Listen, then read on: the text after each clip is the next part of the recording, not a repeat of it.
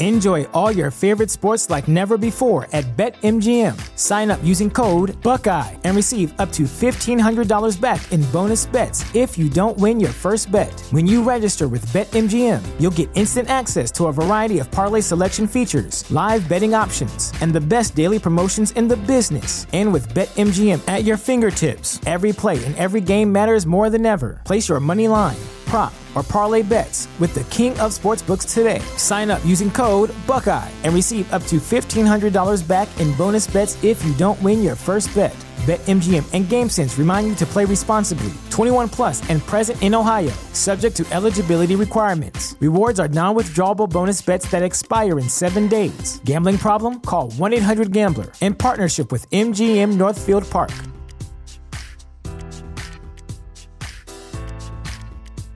At Hyland, we're all about celebrating little wins and little ways to innovate digital processes. There's no customer pain point too small for us to help with. Maybe that's why more than half of the Fortune 100 looks to Hyland to connect their content and data, improve processes, and turn little efficiencies into big wins for their customers and clients. Hyland, intelligent content solutions for innovators everywhere at hyland.com. Do you bleed green? Are you an ultimate Eagles football fan? Well, you're in the right place. Well, you're in the right place. Ready? This is Birds 365, hosted by the new Mac and Mac, Jody McDonald and John McMullen. Here we go, here we go! Who collectively have covered and talked about more than 50 plus years of Eagles football. Kick off your day with Birds 365. You'll get debate. We love to argue. You'll get the real story from inside the locker room. And you'll hear from some of the great football minds from around the region. You're about to become an Eagles insider. Get in the game. Join Jody Mack and Johnny Mack and join the football community that flocks to Birds 365. Birds 365 starts right now. Welcome to the NFL. Let's go! Let's go! Go! Go!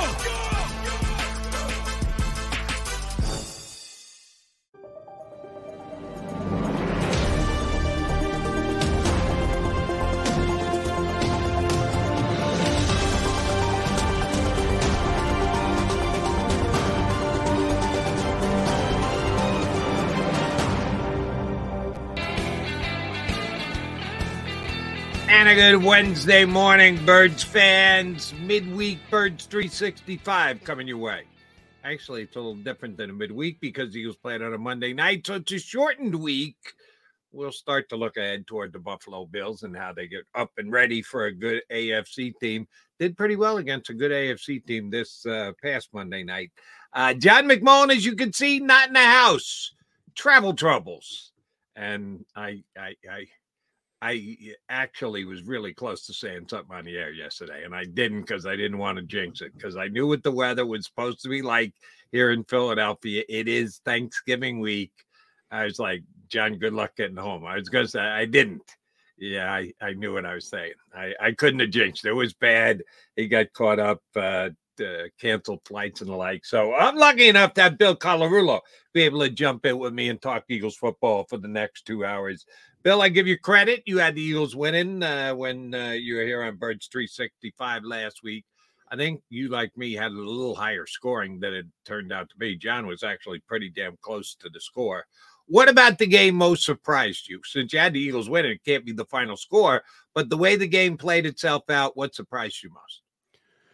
What surprised me the most was in that first half how well the Kansas City Chiefs were able to run the football against this Eagles defense. Nobody's been able to run the ball on that Eagles defensive front, and they were picking up over six yards a clip in that first half. So that really surprised me, but they tightened it up a little bit, still gave up, I think, over four yards a carry in the second half.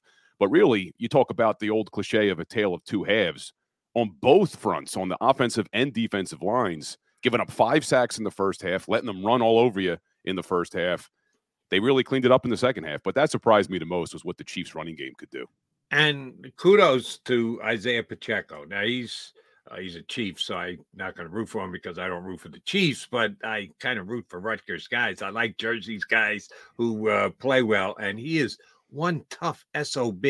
There's not been a runner against Eagles all year that has made the kind of yards after contact that he does. He just runs through tackles and drops shoulders and pushes the pile. And uh, I don't know that they're going to face another guy. They've got a true test coming up in a couple of weeks against mm, arguably the most talented back in in the, in the game in Christian McCaffrey. But he's a different type of back. He does it more so with speed than he does with power. Um, the fact that the Eagles were pushed around a little bit in that running game throughout the game. You're right, more so in the first half than the second, but scare you going forward for the Eagles defense here going uh, into the postseason? It doesn't. I think they'll be able to get it right. Like I said, no one's been able to run the ball against them. We really only saw it in that Chiefs game. So I think hopefully it was an outlier. I'm not concerned. They're just so talented up front, as you know, with that defensive front, especially in the tackle position. So I think they're going to be okay. And you mentioned Pacheco being a Rutgers guy. He's also a Vineland, New Jersey guy. So yeah, Jersey guy, yeah. Yeah, super local down in Vineland. But he did it to us in the Super Bowl too. You remember what he did in the Super Bowl. So for whatever reason, they struggle with Pacheco. But hey, look, there's a good test this week too. Buffalo's running back Cook. He runs pretty hard. It's true. Not like Pacheco. I don't know that there's another more violent running back in the NFL than Pacheco is, but uh, Cook, Cook has played well of late. So yeah, they're going to be tested. But before we get to um, the Bills, and we've got a couple of days to do that today and Friday. By the way, in advance, happy Thanksgiving, everybody. Uh, Birds 365 will not be here tomorrow, but we will be back for a Friday show before uh, Thanksgiving. But before we get to the Bills, uh, just the win over the Chiefs, I want to let you get involved in a little debate John and I had going yesterday. It was me and me versus John and Darius Slay, as a matter of fact because John mentioned after the game in the locker room, got a chance to talk to some of the players, and Slay specifically said, "Well, you guys are making a lot of this game. It's not even a rivalry game." I would argue that the Kansas City Chiefs are a Philadelphia Eagle rival. If you take it at where it falls in time, not historically, not going back to the 1960s, but in November of 2023, Kansas City Chiefs are pretty damn big rival. And when you think of some of the teams that have been historical rivals against the Eagles, the Giants and the Commanders, right now both of those teams aren't good. They're both going to finish below 500. The Eagles are going to have one of, if not the best record in the National Football League. They've already beaten the Commanders twice. Were both games close? Yes. Did they win both games? Yes. Do you consider the Kansas City Chiefs a Philadelphia Eagle rival right now? I think they have to be. Not only what happened in the Super Bowl last year, but they're basically the Philadelphia Eagles from 10 years ago. They got Andy Reid. There's so much, so much many comparisons and parallels between the Chiefs and the Eagles. I don't see how you could say they're not a rival right now. You're right. Not an historic rival, not an NFC East rival. But yeah, they are a rival right now. And hey, what Slay needs to worry about is figuring out how to tackle. Did you see that missed tackle he had on the outside with that wide receiver? But you know, I, I think it's got to be. Can, can, I come quickly to Slay's defense? Uh, yeah, he missed that tackle, and that, that was not good. You're right. He made one of the biggest plays in the game. The the Watson play, the last play from scrimmage for Kansas City on fourth and 21, 22, whatever it was after the intentional grounding, which pissed the snot out of uh, Josh Sweat. He's I saw him in the post game stuff. Give me the sack. Just give me the sack. The yardage is the same. Just give me the sack. What are you stealing the sack from me, Mahomes? Um, but it was. It was fourth and 22. And he got to the sticks. Nothing, uh, John would know this. Uh, you and I haven't done enough shows together. There might not be anything in the National Football, like the the big bugaboo for John is uh, bubble screens. He hates bubble screens. Man, he went off on bubble screens yesterday. How ugly a play it is, and it never works. And I, I understand Sirianni likes the bubble screen, and if it's pulled off correct, if it's executed properly, it can be an outstanding play. And the Eagles still go to it, maybe a little too often, but they still go to it. Uh, that doesn't bother me nearly as much as on a fourth down play when your receiver does not get past the sticks, does not run his route past the sticks, and you throw the football and you complete the pass, but you don't get the first down. Nothing bothers me more than that. That's a standard operating procedure. You got to do this. There's no ifs and or buts. Don't give me the yeah, you can break a tackle thing. No, BS. Get past the sticks. And Watson did. He was a good yard to a yard and a half past the sticks. Slay came in maybe even a little early and knocked that ball away. There were a whole bunch of drop passes by the Kansas City Chiefs in that game. I don't consider that a drop pass. That was a defended pass, and Slay timed it perfectly to get in, break up the play, not have the flag dropped. Might have actually been there early, but uh, the bit, flag didn't come out, so it doesn't matter, right, Bill? Um, if, if you're gonna point to the plays that uh, Slay missed, make sure you give credit for the play that he made because that could have been a backbreaker. If they convert on fourth and 22, yeah, we might be having a whole different conversation here today. You definitely got to give big big play Slay credit for that one. But look, they're not paying him to tackle. I mean, that's what they don't they don't the defensive backs, they're not going to be as good of tacklers in the running game, or at least not all of them are.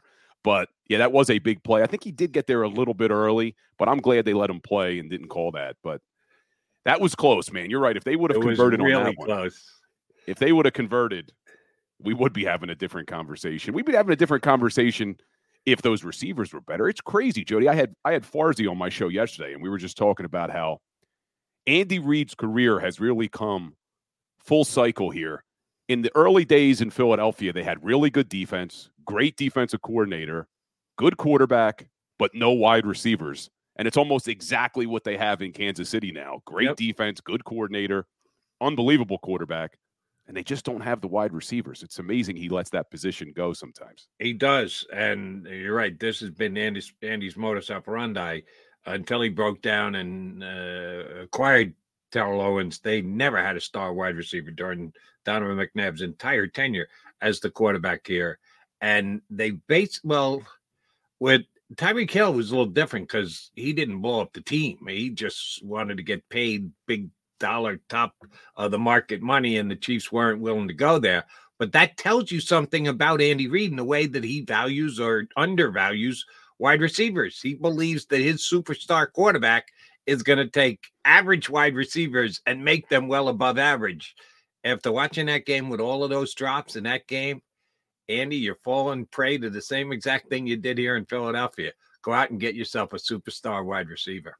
Oh, they'd be unstoppable. Look, it worked for them last year. They didn't have really a superstar. They had Juju Smith Schuster. I don't consider him a superstar, but it did work for them last season. But yeah, you give a stud to Patrick Mahomes, I don't see how anybody'd be able to stop. Nor do I. Uh, but thankfully, that was not the case against the Eagles this year. And I, I, un, I overestimated the Chiefs wide receivers because Mahomes was putting up yards. He had more passing yards coming into the game than, and he has more passing yards coming out of the game because he had more passing yards in the game than Jalen Hurts did. I thought that he might just go dink and dunk underneath, and Eagles could die by a thousand paper cuts in the game. He did not. They did not. I know that I knew they weren't going to make big plays, although Marquez Valdes Scantling did get behind Roby on that uh, play in the fourth quarter. Uh, they they came up. The Eagles came up big. So I've I've heard this, and uh, we mentioned it at least once yesterday on uh, Birds 365. A 60 minute game. The Philadelphia Eagles are nine and one. They have the best record in football. They're the number one team in football by almost any metric. That stupid ESPN Power Index thing still has them seventh. Seventh, seventh in the league. That's an embarrassment to ESPN that they put that up every single week. But in in most other righteous thinking outlets, the Eagles are the number one ranked team in the NFL, as they should be. But they haven't played a 60 minute game yet. And even Jason Kelce talked about it afterwards. He said, We haven't had that complete game yet. And you don't have to stretch your memory all that far to go back to remember when the Eagles played a 60 minute game. They played two of them in back to back weeks in the postseason last year. They played a full 60 minute game against the San Francisco 49ers I yeah, it helped that Brock Purdy got hurt and Josh Johnson was in the game. Shouldn't be. Josh Johnson should not be playing in a playoff game. But they beat the snot out of the New York Giants as well, who just two weeks previous had played the Eagles when the Eagles were playing their starters. All right, Jalen Hurts was coming back from a shoulder injury. He wasn't quite 100%. But the Giants sat a bunch of their regular guys because they couldn't move up in the standings. They were locked into their wild card spot and they scored a late touchdown to get within a onside kick of, of being able to potentially tie the game. They that wasn't a 60 minute game for me against the Giants in the regular season. Oh, the postseason was they put the smackdown on them. So they did it twice last year in the postseason.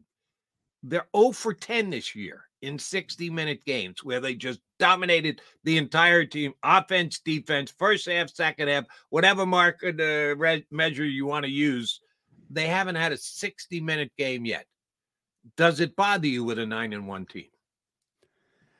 There's two schools of thoughts on it. I mean, one, you could be concerned about it, or two, you could look at it and get excited and say, they haven't played 60 minutes and yet they're still nine and one. Yep. They just figure out ways to win games. I mean, we saw some of the stats that are coming out now after this game, Jody. It's amazing what Sirianni and Hurts have been able to do in the last 28 games. So it concerns you a little bit because when they go against some of these better teams, and hey, look, the Chiefs are one of the better teams, but when they go against some of these better teams, you're going to have to put a 60 minute effort. But they just figure out ways to win football games.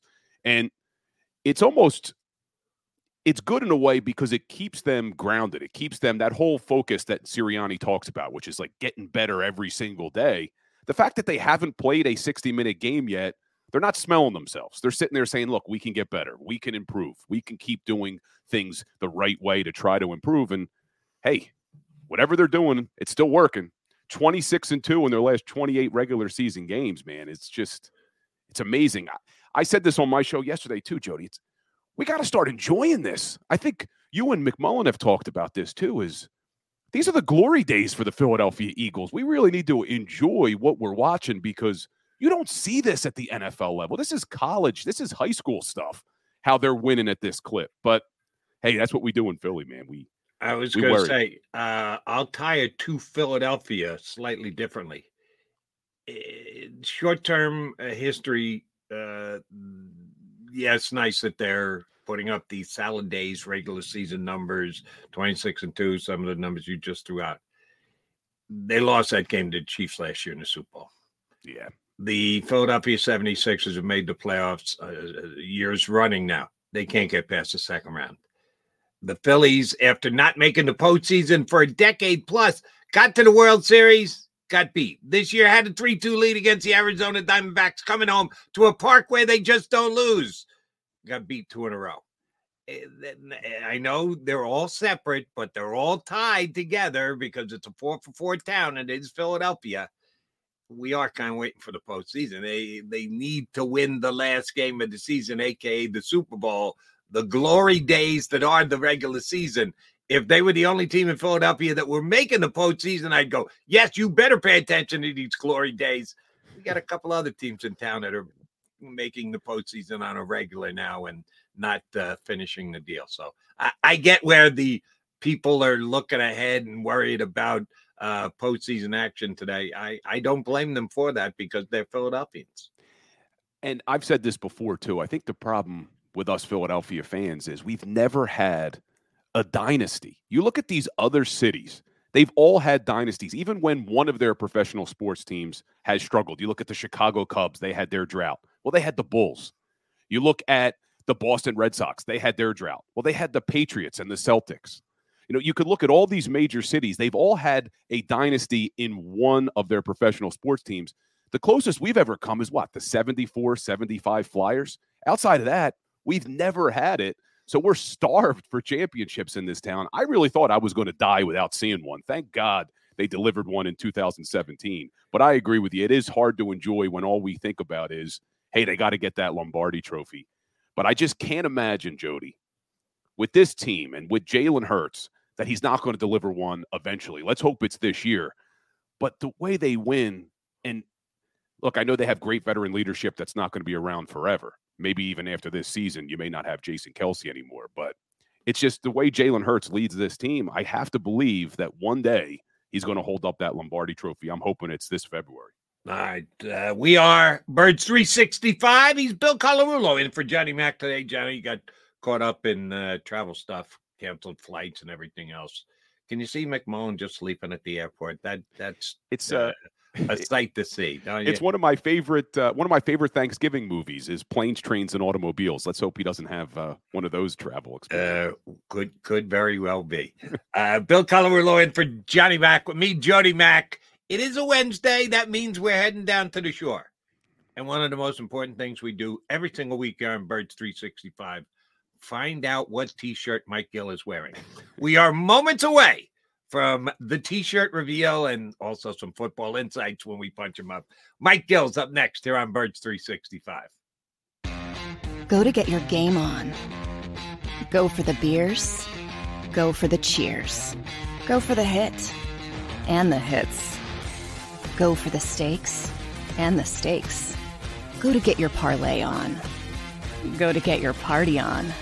Go for the scene. Go for the screens Go for the gallery. Go for the win. Go to Ocean. Visit theoceanac.com to plan your visit. At Pond Lehocky, we've recovered billions of dollars for our clients, and we're confident we can do the same for you.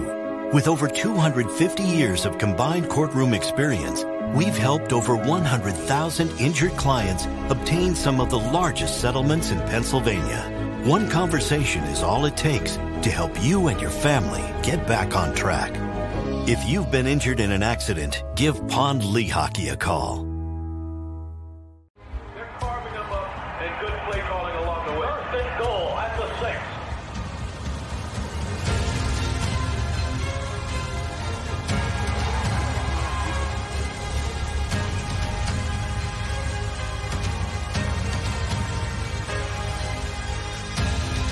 On the field of life, First Trust Bank is there for you Champions on three. One, two, three. because Philadelphia dreams deserve a Philadelphia bank.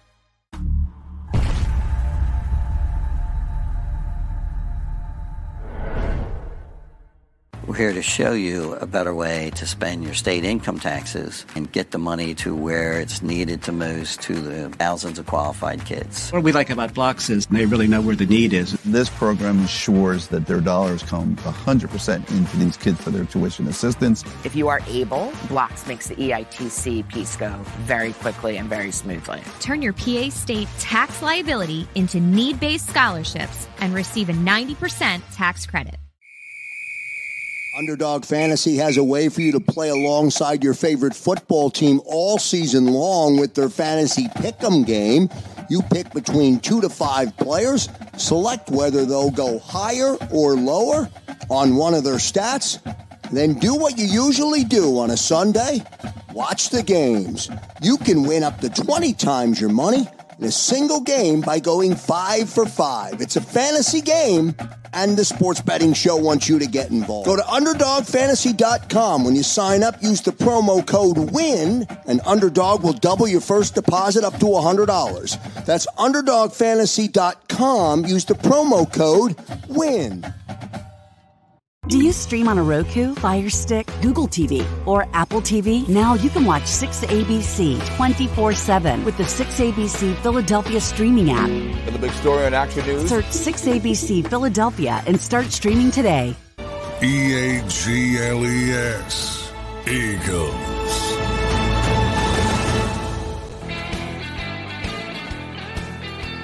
Yes, we thank you for streaming in here on Birds 365. That is Bill Colarulo. He's in for John McMullen today with travel issues getting back from Kansas City. I'm Jody McDonald. That is Big Ben, or at least it looks like that with the clock in the background, uh, or or Big Mike Gill, as we like to call him. Mikey G, I know this is like one of the biggest decisions you make every single week, and we put into the test and the task every week. What kind of T-shirt are we wearing today? Well, I was at the Naval Academy this weekend, so I have kind of a, uh, a you know a, a, a theme there. I'm going old school Pentagon for the Eagles defense on Monday night, shutting it down to win the game. No college for you, Jody, but okay. I figured Pentagon, Pentagon for the Eagles defense Monday night, be coming up with some big plays. The plays they couldn't get on the ice skating rink in Super Bowl in the Super Bowl, they made on a much better surface Monday night. Wasn't that much better of a surface though. That weather, I think, played a factor a little bit. That tells you something, Bill. The fact that it was raining and the surface was still better than what they played on in the Super Bowl. Fair, that's a fair point. yeah. Uh, yeah, the defense. I thought, um, you know, listen, Kansas City had some plays to make. They didn't make them. I mean, yeah, drops we know, but how many balls did Mahomes throw where he missed? And you're like, oh man, he usually makes that throw. He had three, four throws where he just missed guys. Uh, there was one. The Eagles, look, give them credit. They got some pressure. He runs through the pressure and he kind of throws off his front foot and just kind of got too much air under it. That looked like a big play. He missed one down in the red zone. He had a couple throws, and I think he got caught on the sideline saying, I got to make that bleeping throw. And he's right. He missed a couple throws in that game. But ultimately, look, I thought the sack from Reddick, the second play of the game, sets the tone that I'm here tonight. I got pressure. They hit him nine or 10 times in the game. And I thought the defense really showed hey, when we have to play a big game, Miami, Kansas City, we have it in us still. Yeah, one of the things that was so impressive, and we've seen it now a few weeks, is Sean Desai's defense coming out in the second half and being able to shut down teams. Me and Jody were talking about it before you came on. Surprising that the Chiefs were able to run the ball as effectively as they were in the first half. But then you look at what this defense did in the second half. They allowed the Chiefs to go six of eight on third down in the first half, only two of nine on third down in the second half. How impressed have you been with Sean Desai in the second half of football games this year? Well, I, I, I, tweeted out four or five weeks ago. I said, "Don't get used to Sean Desai; he's going to be gone." Uh, I think he's done a really good job for two reasons, and it's one of the reasons why I think Brian Johnson has struggled a bit. Um, he has been able to mix the deck up. I mean, he's had what five, six, seven different slot corners. You gave him a new safety. You had how many different safety combinations in the middle of this season? He had one linebacker, lost the linebacker, brought the linebacker back, went back to the other linebacker. So I think Sean Desai is showing that he's very smart and very adaptable. You know, somebody asked me a question on my show yesterday, and I think the listeners and the viewers would easily answer this question. If Sean Desai was defensive coordinator in that Super Bowl last year, would the game have been different? And I think a lot of people immediately would say, absolutely he is very adaptable and, and willing to change. But I do say that with the caveat of, look, Kansas City had plays to make, they didn't make them. And that's some things that still need to be tightened up there. I mean, you look at the play where MVS gets behind the secondary. I think it's Josh Jobe is lined up on him there. They found a matchup that they liked in that situation. You know, the Kelce drop he ends up getting the first down. But on that drive, they finally found a way to start getting him going. You're wondering, where was that earlier in the game for them? Well, I thought the Eagles had a pretty good game plan. Kevin Byard bracketing, they had a good job of kind of keeping him out. But yeah, that doesn't mean that he's uh, perfect at this point, but I think he's done a really, really good job. Yeah, it, was, it wasn't Jobe. it was uh, Bradley Roby. There was one on one with Marquez and uh, he, he just got basically run by, and that was there's a little luck involved in that. Eagles did a lot of good things and earned and deserved that win, but that drop pass was a little luck shining down on him on a uh, rainy night in Kansas City. Here's what I'll say about the Desai. I I disagree with me, Mike. I don't think he's going anywhere. I don't think either of the Eagle coordinators going anywhere. The it might not guys, be this year. It might not be this year. Right. At some point, at some point, I do believe he's got a chance. I'm talking this off season, uh, not just yet on either of the Eagle and I'm with you. I think Desai will go first out of the two rather than Brian Johnson. John hates the word adjustments. McMullen hates it, halftime adjustment. They go into the oranges. That's not making a difference. They're not in front of a blackboard designing plays. I don't give a flying you know what how it comes about, even if it's just in the gray matter above Sean Desai's shoulders. He's making adjustments. He's doing things differently. he's calling different type plays that are getting better results in the second half. I, am not going to not give him credit for it just because of a definition of a word. Who who cares about how he adjusts, they adjust, the Eagles adjust. They're making adjustments. You can't tell me they're not because that second half defensive effort was significantly better than the first. Yeah, and, and like you know, whether the players are involved in those conversations, I think the coaches are saying, "All right, what do we got to change here in the second half? What's something that they keep doing?" You know, I contend, you know, Brian Johnson's getting a lot of heat every single week. It seems like you know people want him gone. He's not doing this. He's like, "Why are you doing that?" Calls the bubble screen to the left, then he calls it to the right. And, you know, I think a lot of what Brian Johnson is dealing with, he's finally getting his feet kind of set in the turf being a coordinator and calling plays at the NFL level. And then you take Dallas Goedert out of the offense for him and the adjustments he has to make of trying to figure out who are we now? You know, Colin Thompson, who played tight end in the league, was on my show yesterday. So he really watches the tight end spot and he's saying, look, people look at tight ends as fantasy football players. They want how many catches and yards these guys get. But when you move Goedert from one side to the other, or he's over here, the other team has to have a capable defender figuring out where he is because he is a capable player. In you know, Jack Stoll's there. They just don't care what he's doing in the pass game. If he catches a ball, it's for three yards. He's not getting a lot. Not to mention what Goedert does in the blocking game. It was evident that the Eagle tight ends on the outside just were not doing the same job, and they were sending pressure from that outside, figuring – these tight ends are not going to chip. They're not going to block the same way Dallas Goedert was. But in the second half, I think Brian Johnson, I think that's why you saw bubble screen left, bubble screen right. He said they're sending pressure from the outside. Let's try to bang some bubble screens right past that pressure. He finally put one in his back pocket and hit that little banger over the middle to DeAndre Swift. And it was like, you're going to keep sending pressure. We were going to go do something we haven't shown a whole heck of a lot. So I'm hoping – that he's able to kind of find his way through this. And I think fans need to really keep in mind fans want success on every play. Every play has to be successful. There's so many plays, though, that these guys use as setups. Let me set something up. Even if it doesn't work here, I just want to show we're going to do this. And I'm going to keep a bunch of plays in my back pocket for that moment. And, you know, I thought the screen to Swift was one of the big plays in that game that kind of busted that pressure up a little bit. And then, you know, Hurts checks out of that play because he sees the matchup in the slot. That's a great job, though, of moving Smith down into the slot there to get that matchup. And what a play by uh, DeAndre to uh, or DeVonta to um, to make that adjustment there. But yeah, I think Johnson's got a tougher job of trying to adjust without Goedert right now, as he was just trying to adjust to be a play caller at the NFL. Nailed it with the tight end position, man. I got a soft spot because I was a tight end. So I like to talk about how they're the most important position on the field. But you're right, with Dallas Goedert, he can block as well as an offensive lineman and he can catch as well as a wide receiver. It makes it really tough for defenses to try to match up with him. But we're talking about Brian Johnson. We're talking about Sean Desai. Why do you think Nick Sirianni still doesn't get the respect on the national level that he should get as a head coach? I saw a stat come out yesterday.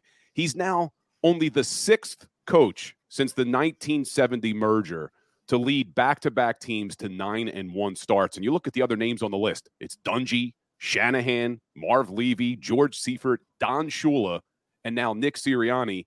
And yet he's fifth in Coach of the Year odds. Why does he not get the same respect on the national level? That's a great question. Usually, because you get a team, for instance, Cincinnati Bengals. The first year they do something, you just don't believe in them until they show you.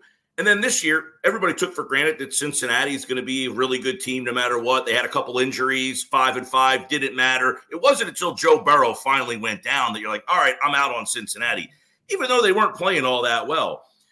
I think Detroit's facing that right now, where Detroit, I think a lot of people are starting to believe in Detroit, but it's like, ah, they're Detroit. Do I think they're as good as the Eagles or San Francisco? Eh, they're still Detroit.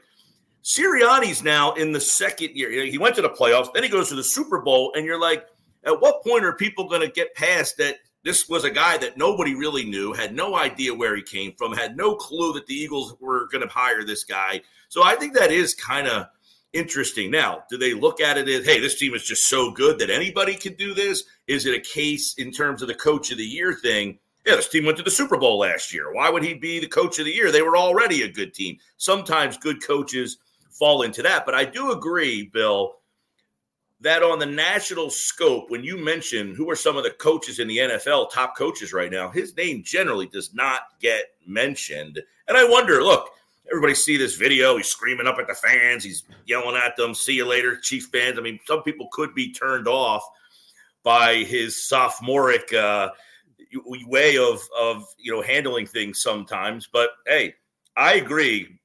This guy, think about this though.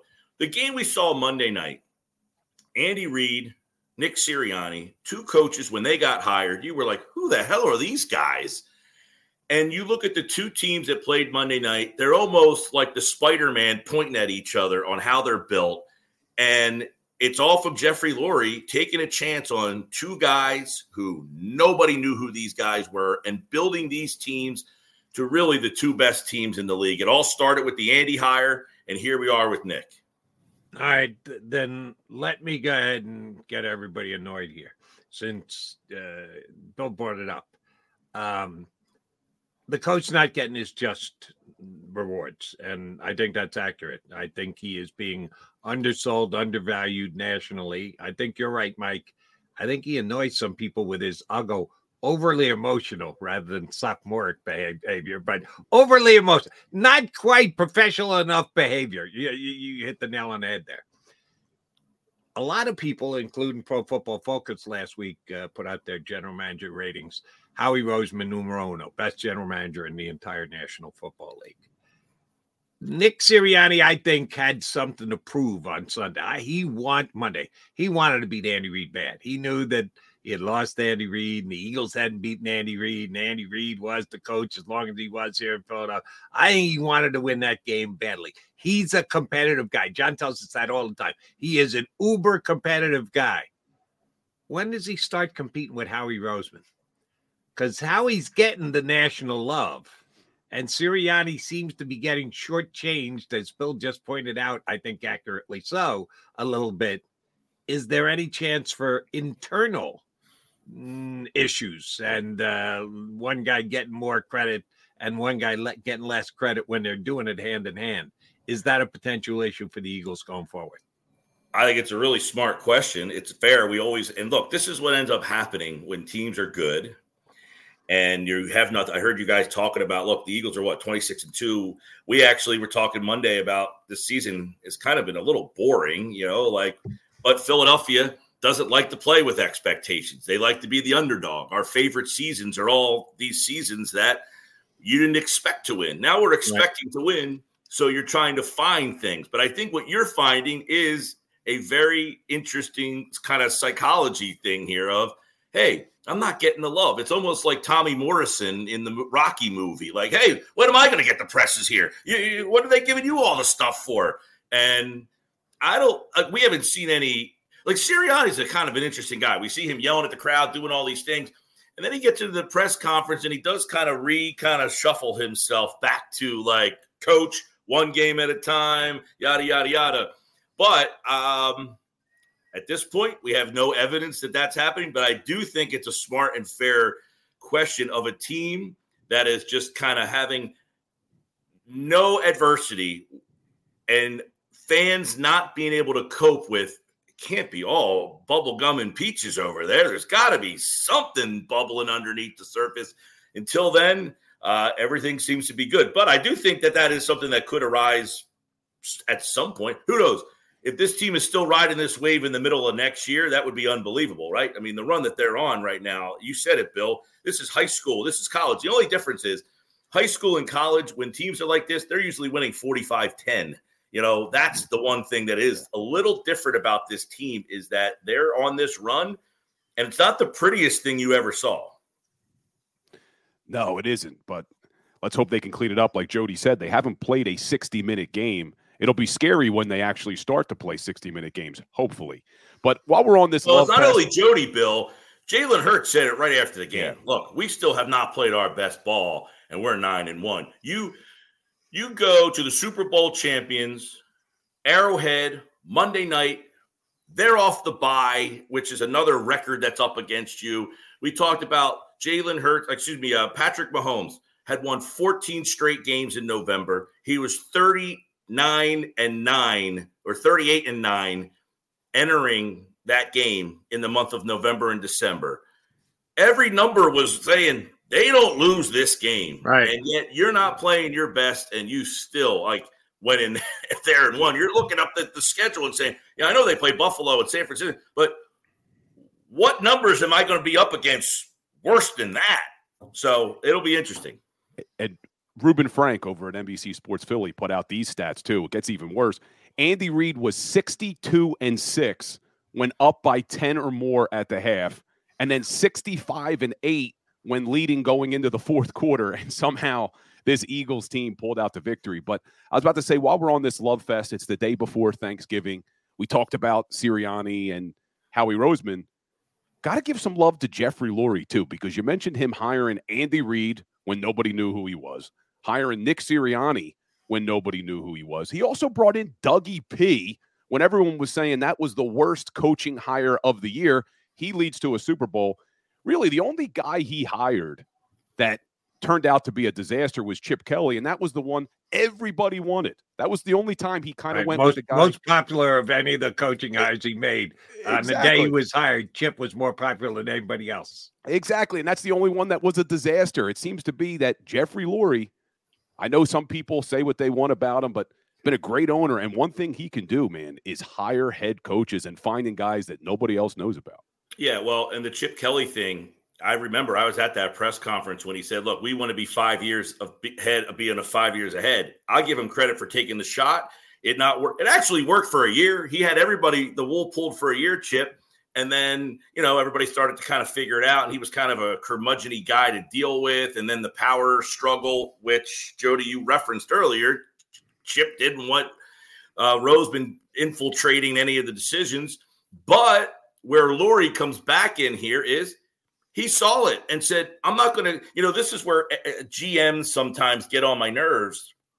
You draft a guy, he stinks, you keep playing him to justify the draft pick. No, just admit I made a wrong pick. You're not going to get 100% of them right. We'll have more respect for you if you just say, I messed up. And Lurie finally pulled the plug before that season even ended. He said, This is not working. I'm getting out of this mess. Let's move on to the next one. So he made the mistake with Kelly. It looked good at the time. It really, I mean, he had that second year. The one year they were, the, third year, I mean, they were what, seven and nine? I mean, so they weren't even like a dumpster fire. It was just a mess with him and then the, the Roseman and the draft stuff started to get all convoluted.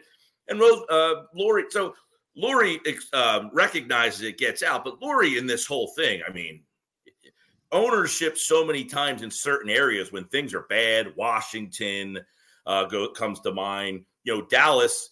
We know their ownership because it's so high, high profile. In that, yeah, they're always really good, but we always feel that the ownership, being the GM, kind of keeps them from getting to that next level from playoff team to Super Bowl team. Jeff Lurie, I think, in when we look back at this era, I mean, he has been one of the premier owners, maybe in all of sports, that doesn't get the attention. All right, since we're talking owners and you went to uh, Jerry Jones, I'll ask you this. I've not had a chance to look through and find anyone with a good speculatory opinion on this, so I need a Gill speculatory opinion.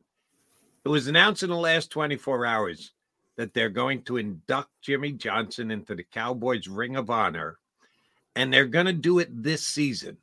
And people have been wringing their hands about this for years. When is Jerry going to admit that Jimmy did what Jimmy did? And Jerry just kept saying, "We're, we're not in a rush. Uh, we will get to it. Don't worry about it. Stop asking this question." Blah, blah. blah." And then he not only does it, but he rushes it into a year. Usually they announce this stuff a year in advance so you can schedule it and put it on your calendar and sell a ton of tickets and merchandise. And they're going to do it and they're going to get it up and done in like five weeks. That to me smells of a little desperation that the Cowboys know they got to catch the Eagles and it ain't going to be easy. and they really do believe this is still a year they can win the Super Bowl. Do you read it the same as me, or is this wishful eagle thinking? Uh, I would probably not go down the same avenue. I would just say, Okay. like every, I would say, just like everything they do, Jody, lack of attention to details, mismanagement at the upper level. Look, it's perfect. They have great talent. Jimmy Johnson, a great talent. I have great talent. The problem is, I don't coach my talent well enough. They are doing something with this great talent in this day that they could have, and they're fumbling it just like they did in the loss against the Eagles. You have something nice, do something smart with it. Don't try to rush it. The lack of attention to detail from that organization is epic. It is just apropos that they would mess something like this up. When they have nice things, they mess it up. And that's why they're the Cowboys of I'm 46 years old. I saw the 90s, so I do remember them being the team of the 90s. But after that, I mean, I co host a show a couple days a week, guys in his 30s. He said, I've never seen the Cowboys be relevant ever. So most people in their 30s don't understand why the Cowboys are on the level that they're they are nationally. And I'm wondering when our generation has kind of passed, will the younger generation have carried that Cowboys thing through? Are there enough younger people? Because the team's never been good. I mean, for 30 years, the team hasn't been relevant. So is that 30 year group of fans coming through still supporting them like the bandwagoners of the 70s and the 90s? And you saw it after the game against the Chiefs. All the Eagles fans that are in the stadium start chanting Dallas sucks in Kansas City. You're right, though. I mean, we have that hate for Dallas because we knew when they were good. I hope it continues because I love always rooting against Dallas. And let's keep it with Dallas for a second. Thanksgiving Day, as we're about to sit down for dinner, any chance Sam Howell and the Washington Commanders can go into Jerry's world on Thanksgiving as 11 point dogs and knock off the Cowboys? Yeah, I mean, look, Washington showed they can move the ball, they can put some yardage up, and Dallas has shown they can let their guard down. And look, they had a game last week at Carolina where I don't think anybody thought they were losing that game. So they go and win that game. They blow the Giants out the week before. Are we all of a sudden ready to say that Dallas is consistent enough that they don't let their guard down in a game like this? This is the kind of game where generally they would let their guard down. Hey, we're now back in the conversation. Everybody believes in us again. Do I think it's going to happen? Not necessarily. But your question was, could it? Yeah, this is the classic Dallas has everybody back believing in them. We've blown two teams out of the water. And now Thanksgiving, everybody watching, and a Washington team that's basically traded away their defense and is, I guess, they're kind of in the wild card race right now. Sadly, um, sneaks up and gets you. But look, Dallas's big thing will be. I think it's going to be interesting the Dallas Miami game. These are two teams that can't beat anybody of any substance, and they're going to play each other. Somebody has to figure out how to win that game, and that will be the interesting one there. But for me, Detroit's the team with the schedule they have that you have to keep an eye on because they can keep piling up wins. So they're going to keep the pressure on you. San Francisco to an extent, but Detroit's right with you. And their schedule coming up is very manageable that they should only have maybe one or two more losses left on that schedule. Now, they are Detroit. Are we banking on them to get through this? I think that team's pretty good. I actually, um, from an Eagle perspective, a little PO'd at last week's game. They they got to lose that game. Chicago, Yep. you got to close that out. You let them off the hook. You had them down and you let them off the hook. I think the Lions will actually be better and grow from that game. And oh, by the way, Cowboys going to win by about three touchdowns on Thursday. That's what they do this year. They Yeah. get bad teams, they beat the snot out of them. Except for Arizona. Right. Early in the season, uh, the, the Arizona was the only team. Little did we know Josh Dobbs was going to become Josh Dobbs somewhere else. He was in Arizona that day, and then he's uh, now turned into a uh, world beater in Minnesota. No, I expect the Cowboys will beat the snot out of uh, Washington uh, on on Thanksgiving. Sorry, Bill, if that ruins your Thanksgiving Day meal, but I, get- get ready for it because I think it's going to happen. All right. Um, question I asked Bill earlier. You mentioned Sirianni talked about it a 60 minute game. Um, they mentioned it as soon as the game was over. Do you just put that behind you? You, do you, you're nine and one. What's more important than just continuing to win games or have to have a game where, and not to impress Jody McDonald, the Bill Colarulo, or uh, Mike Gill, or any of our streaming listeners? No, just for their own psyche to know that they can have a 60 minute game. How important is it between now and the end of the season? Or do you I- just. I- we hear a lot about this in the preseason. They got to get a good drive. They, they got to put together a solid drive, and that's going out the window. I, I think this 60 minute thing is only relative if it's necessary. If you need it in that game where the team, the Super Bowl, you had to play a 60 minute game because they were playing at the same level as you were. I think what's interesting about this, you know, I've said really after the Dallas game, everybody tries to search for what's the identity of your team. And I had said for Philadelphia, it's becoming clear that their identity is if you want to beat us, you're going to have to get uncomfortable. You're going to have to do something you don't want to do. And that's the only way you're going to beat us. You're not going to beat us doing what you like to do. If you're going to beat us, fight us. Can they do that? They could do that against Washington and Minnesota and Tampa Bay, New England. They could find ways to beat those teams. But can they do it for three straight weeks in January where you're playing? And I think this stretch of games is going to be a good test to find that out. Can we not play our best, but make you uncomfortable enough that even if we're not at our best, you're doing something that you don't like to do? Can they win like that for three straight weeks? Can they beat three straight playoff teams in that fashion? I think these games, this five game stretch, they got one. They get Buffalo this week, San Francisco, Dallas, Seattle. If they get, if they go four and one through this stretch, guys, you got? You got uh, New York, Arizona, and New York. Do we look at this team and say, man, they might go six, 15 and two? I mean, this stretch is going to be so interesting to see, just to me, what their ceiling is. If they can play this style of football, where maybe they're not their best, maybe they're not flashy, but maybe their best is this style, which is we're going to make your style something you don't want to do. Can you play 60 minutes like that? And I think that's who they're trying to be right now. A team that maybe doesn't look great themselves, but drags you down with them. Yeah. Yeah, it's been been good to watch, but let's hope they can they can do it in the playoffs for sure. Mike, did you see what Tom Brady said about the NFL being mediocre now? And how the rule changes I have- sure did. Absolutely. Yeah. rule Spent changes have really hurt because now teams are just looking for penalties and offensive players don't know how to protect themselves anymore. What what'd you think about Brady's comments? I, I mean, look, again, I'm 46 years old, so I thought he was spot on the money. The game I'm watching now, I feel bad for some of the people that this is the game they're growing up on. It's a terrible game. It's just flags all over the place.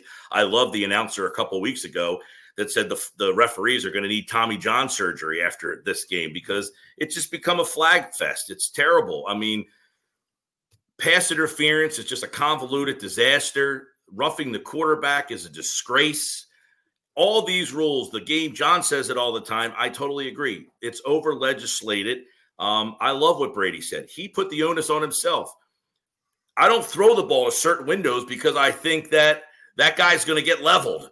He said offensive players need to protect themselves. You can't protect them from the defensive player. What's the defensive player supposed to do? Yeah, I think the league has become very mediocre. And look, we're watching it right now.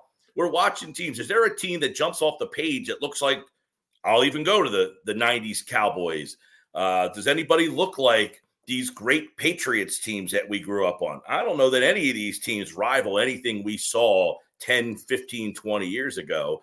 And uh, it's unfortunate, but this is the league. It's not turning around. They're not changing anything. This is all safety based, and we know that.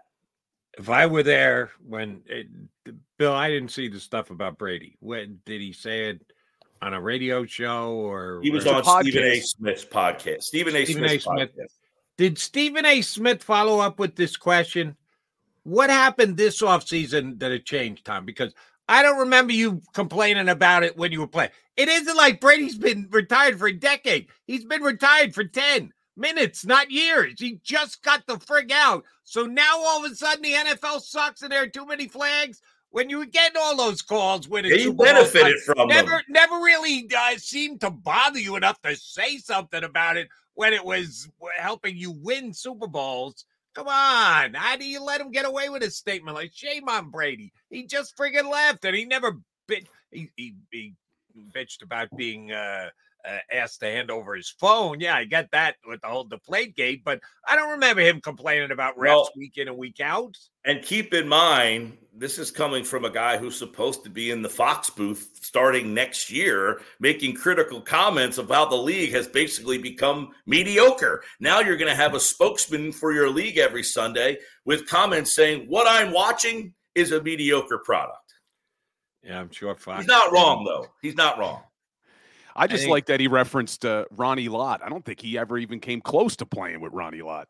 I, I I said Ray Lewis. I did hear him say Ray Lewis. You know, he said, "Oh, those guys. Any hit that they would have, every hit tackle they would have made would have been a penalty in today's game." I, Ray Lewis, I heard. I don't know if I remember live. Yeah, I think he There said Ronnie another Lott, Ray Lewis.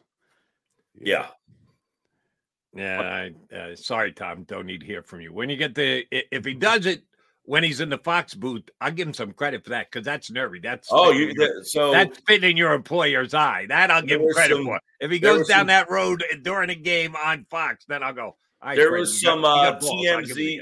There was some TMZ video of him. I guess this weekend with Erin Andrews and one of the Fox executives. So they must have been in a bunker somewhere, maybe doing a, a practice run of uh, of Eagles Chiefs, maybe. Uh, unfortunately, we're not going to have that one for a couple of years, uh, but it was a big time rivalry win for the Eagles. All right, Mike. Uh, before we let you on, Mike Gill, yesterday, or I should say Monday, um, the return of the big play from DeAndre Swift. He had had a bunch of games in a row where he week two he rushed for six yards per carry. Week three against Tampa he was over eight yards per carry. The last six weeks 4.0, 4.1, 1.8, 4.1, 3.6, 2.4, 6.3 the other night, uh, yards per carry on DeAndre Swift. Why did he kick back in gear? That's a good question. Um, it all of a sudden, and because the offensive line did not have a great night in pass protection, um, he looked like he had a little extra, a little extra burst there. I think the Eagles have to some extent. Look, he's got more touches this year than he's ever had in his career. I think there is the element of you've got to kind of limit his pitch count a little bit. You know, this is a guy who's had a ton of injury issues in his past. So even if he's rocking and rolling, I thought he looked really uh, Burt had a good burst, re- looked really quick the other night. They still seeming like they want to hold him to that 12 to 15 area. It's like, hey, we can't give him 18 to 20. That's just too many for him. Uh, but for whatever reason, I don't have the answer because it's interesting. We talked about the tight end Goedert, how big he is in the block, uh, in the block, uh, in blocking in the run game. For him to get that extra burst and get those extra yards, I thought was a big positive. Now, early in the game, they did have a quarterback sweep call that they ran. It was it looked like a called third down where he took off. Could that have just been enough to open up some RPO things that they thought maybe Hurts? So you run it early and then put that in your mind. Hey, Hurts ran that sweep early in the game, so they have to account for him. That could have just been enough to get him rocking and rolling. That's what John and I have been saying for weeks now. That when you don't have the plus one aspect of the Eagles rushing game and the threat of Jalen taking off, it just gives the defense one less thing to worry about. And then they can zero in on the back and it does cut into his yards. I, I agree wholeheartedly with you. I thought you were going there. I was hoping you went there. You're a smart man, Mike Gill. Uh, MG, always a pleasure. Appreciate it. We will get you up here again next week. We, Wednesday. We wait with, bated breath for the T-shirt selection. I'm, I'm running out of shirts, man. I'm running out of shirts. The people watching, you got to send I me some shirts. stuck up. Yeah, yeah, I was going to say Mike Gill needs T-shirts. For those of you who want to make a statement, Pentagon, he went Pentagon today. Uh, you want to make a statement? Send your T-shirts to Mike Gill at the Sports Bash 97.3. What town is that in down there? Our building's in Northfield, 950 Tilton Road, Northfield. If you want to mail me a shirt, all right? Nine nine fifty Tilton Road. Hopefully you wrote that down. Uh, that would be XL, by the way. Uh, not not a little guy, Mike Gill. So make sure it's XL. Mike, always a pleasure. Thanks, bud. Enjoy all your favorite sports like never before at BetMGM. Sign up using code Buckeye and receive up to $1,500 back in bonus bets if you don't win your first bet. When you register with BetMGM, you'll get instant access to a variety of parlay selection features, live betting options, and the best daily promotions in the business. And with BetMGM at your fingertips, every play and every game matters more than ever. Place your money line prop, or parlay bets with the king of sportsbooks today. Sign up using code Buckeye and receive up to $1,500 back in bonus bets if you don't win your first bet. BetMGM and GameSense remind you to play responsibly. 21 plus and present in Ohio, subject to eligibility requirements. Rewards are non withdrawable bonus bets that expire in seven days. Gambling problem? Call 1 800 Gambler in partnership with MGM Northfield Park.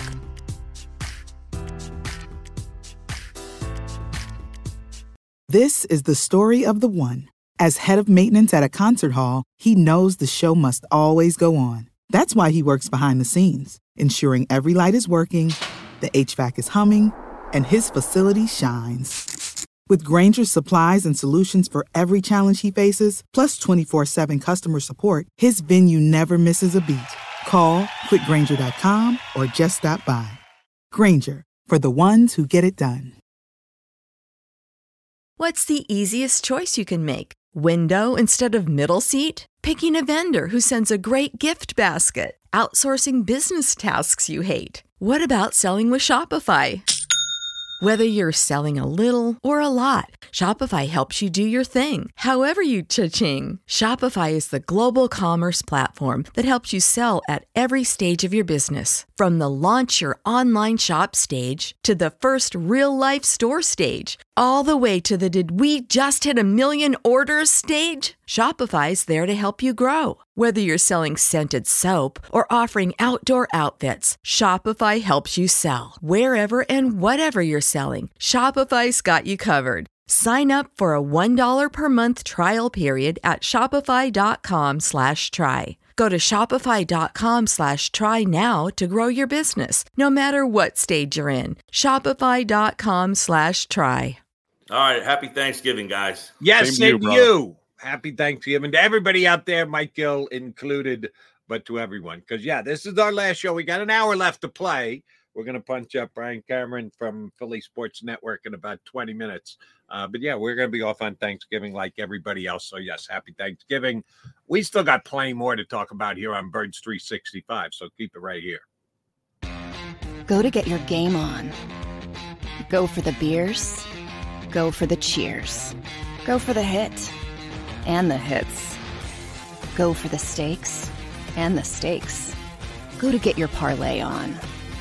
Go to get your party on. Go for the scene. Go for the screens. Go for the gallery. Go for the win. Go to Ocean. Visit theoceanac.com to plan your visit. At Pond Lehocky, we've recovered billions of dollars for our clients, and we're confident we can do the same for you. With over 250 years of combined courtroom experience, we've helped over 100,000 injured clients obtain some of the largest settlements in Pennsylvania. One conversation is all it takes to help you and your family get back on track. If you've been injured in an accident, give Pond Lehocky a call.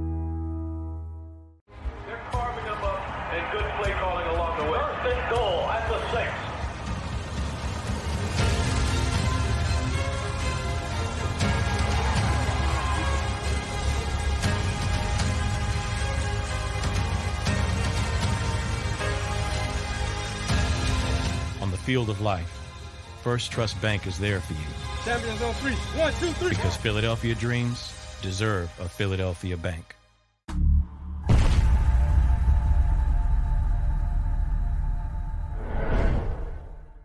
We're here to show you a better way to spend your state income taxes and get the money to where it's needed to most to the thousands of qualified kids. What we like about BLOCS is they really know where the need is. This program ensures that their dollars come 100% into these kids for their tuition assistance. If you are able, BLOCS makes the EITC piece go very quickly and very smoothly. Turn your PA State tax liability into need based scholarships and receive a 90% tax credit. Underdog Fantasy has a way for you to play alongside your favorite football team all season long with their fantasy pick'em game. You pick between two to five players, select whether they'll go higher or lower on one of their stats, then do what you usually do on a Sunday watch the games. You can win up to 20 times your money in a single game by going five for five. It's a fantasy game, and the sports betting show wants you to get involved. Go to UnderdogFantasy.com. When you sign up, use the promo code WIN, and Underdog will double your first deposit up to $100. That's UnderdogFantasy.com. Use the promo code WIN. Do you stream on a Roku, Fire Stick, Google TV, or Apple TV? Now you can watch 6ABC 24 7 with the 6ABC Philadelphia streaming app. For the big story on Action News, Search 6ABC Philadelphia and start streaming today. E A G L E S. Eagles.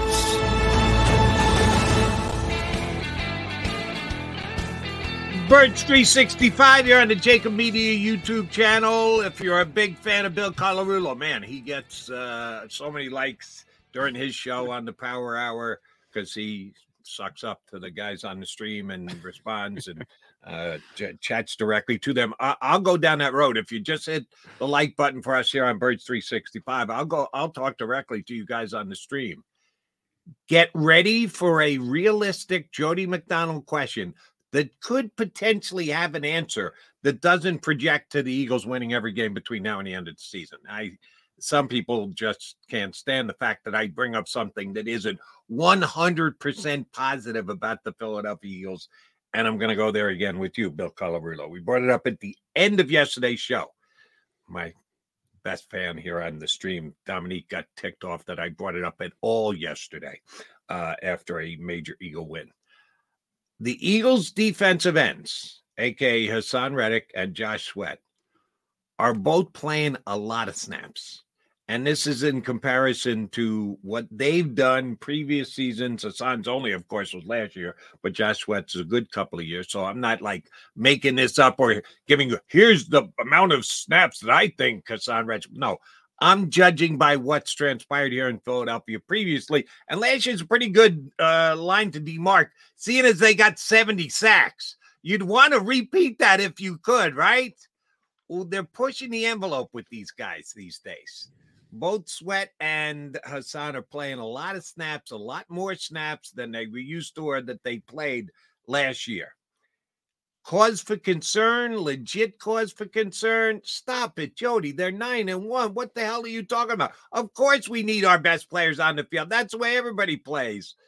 No, most teams use a constant four man rotation, and the Eagles are down to three. And one of them is Brandon Graham, who they've got on a pitch count to begin with anyway, because he's a little older than everybody else.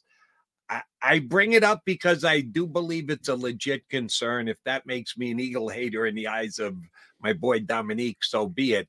Uh, Bill Colarulo, are you a hater like me? Are you in any way, shape, or form at least concerned about the fact that they're leaning as heavily on Swift, uh, Swift uh, and Reddick as much? Uh, why can't I come up with? Uh, I got DeAndre Swift on the brain because Josh of the running game. Josh Sweat and Haason Reddick playing too many snaps. The reason I'm concerned is because I think it's showing that Nolan Smith is not as far along as they were probably hoping he would be. You draft a guy in the first round, you're expecting him to be able to contribute in year one in today's NFL. And I think he played five snaps against the Kansas City Chiefs. So that's the concern I have is look, I wasn't expecting much from Derek Barnett this year. I know you weren't expecting much from Derek Barnett this year. I remember you said in the offseason you were surprised they even brought him back, and you turned out to be 100% correct on that. But that's my concern is yeah, there's not a lot of depth at that defensive end position now. You have Barnett out with personal reasons. Brandon Graham, love BG, will always love BG. Clearly not the same guy he was. He's on a pitch count every night. Yep. And Nolan Smith is not as far along as he probably should be at this point in the season. How long can you rely on Reddick and Sweat? I think they're playing over 70% of the defensive snaps week after week. So I do agree with you. I don't think you're spewing hate here. Who said that yesterday? Somebody said that in the chat. Oh, yeah. Dominique our uh, Jaquaski Tart, uh, head of his fan club, uh, he thinks I'm a stone cold hater because how dare I bring up anything but only optimistic points on the Eagles? Uh, sorry, if you're looking for a cheerleader, Bill, I don't, uh, don't catch enough of your show going forward. I doubt that you're as big a cheerleader as some of these people would like, but uh, yeah, no, my job is to look at both the positive and the negative. And if it annoys some people that I reference the negative from time to time, and you know, it really did piss me off yesterday because I didn't bring this up till the last 12 minutes of the show. We sung the Eagles' praises. We talked about how everything was great, whatever. And they got all bent, or I shouldn't say they, uh, Dominique in particular, got bent out of shape because I brought it up. I brought it up in the last 15 minutes of a two hour show. We we sung the Eagles' praises for an hour and 45. How dare you point out that maybe they're taking a risk at playing two guys at a position where they usually uh, substitute liberally? How dare you bring up anything negative about the Philadelphia Eagles, Jody Mack? Yeah, that's my boy Dominique. Yeah, a little surprised at the trade deadline. I know you've you've heard rumblings that maybe Siri or Sirianni, Howie Roseman was sniffing around for another pass rusher. But it would have been nice. And you look at the 49ers, look how deep their defensive line is. Eagles have that depth at the D tackle position, but they're certainly light on the edge. Hey, maybe Nolan Smith will prove some things towards the end of this season here, but that's my concern. Is I was really hoping a first round draft pick would have been a little bit more ready than Nolan Smith is and and if you'll remember back to the preseason, and uh, I don't get down there every single day like John does. He's there every single practice, every single minute. The limited amount of minutes the Eagles give the media, as a matter of fact, to see the everybody singing the praises of Nolan Smith. He's a playmaker. He's a speed guy. He's going to open up eyes. He's going to be part of the defense, a potential star, favorite player here in Philadelphia going forward. And he kind of leveled off and again, we don't get to see practice, so we just the only thing we can interpret by is the amount of playing time he gets, which is minimal. This week, no Derek Barnett. He's staying home for personal reasons. We got no idea what that means. Five snaps. He played five snaps for the entire game.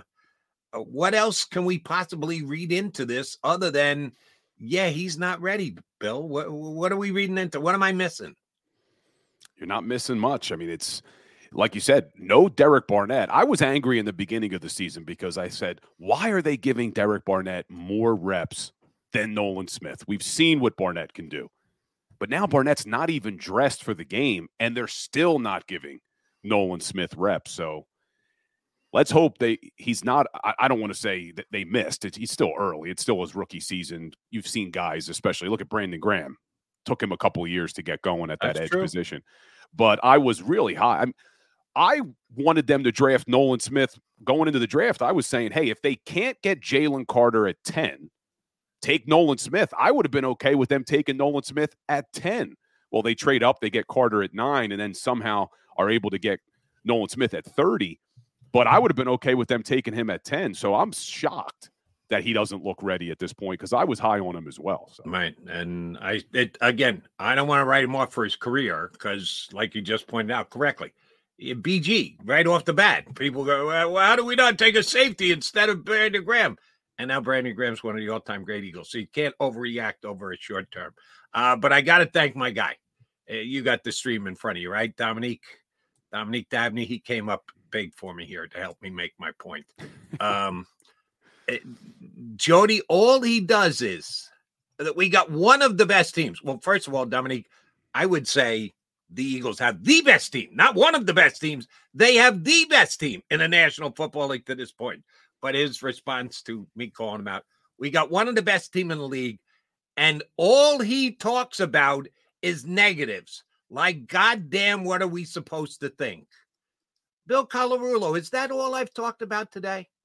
Is is the negative aspect of the Philadelphia Eagles all I talk, You and I started the show an hour and 12 minutes ago.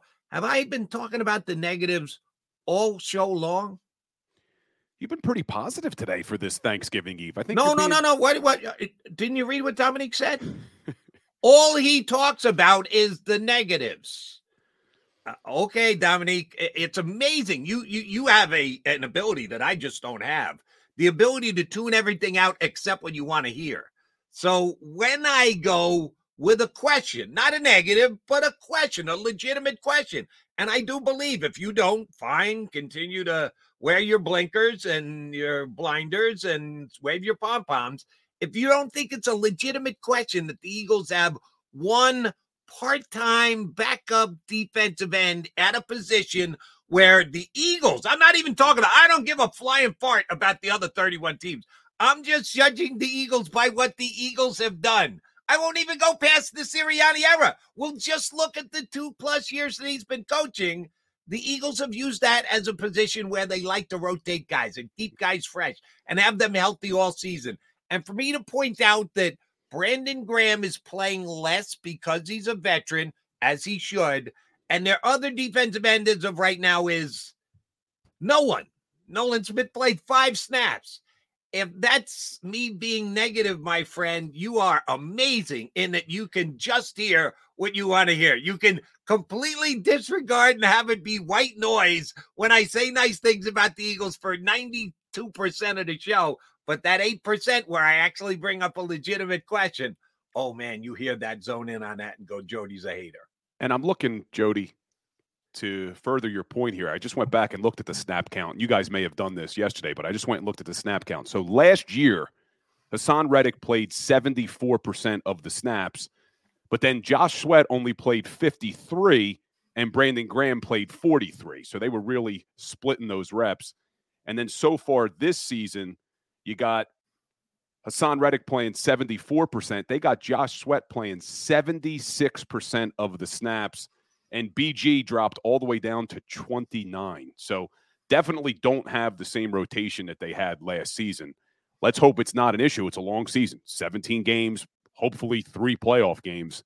So I agree with you. That is something to be concerned about. And hopefully, either Nolan Smith gets up to speed, or uh, may, maybe, just maybe, I doubt this highly, but Brandon Graham could come back and actually, no, not Brandon Graham, uh, uh, th- their other defensive end who, uh, yes, from time to time, I point out that he probably shouldn't have been on the roster to begin with, Derek Barnett. Maybe he comes back and gives him, I don't know. I'm, I'm wishful thinking here, guys.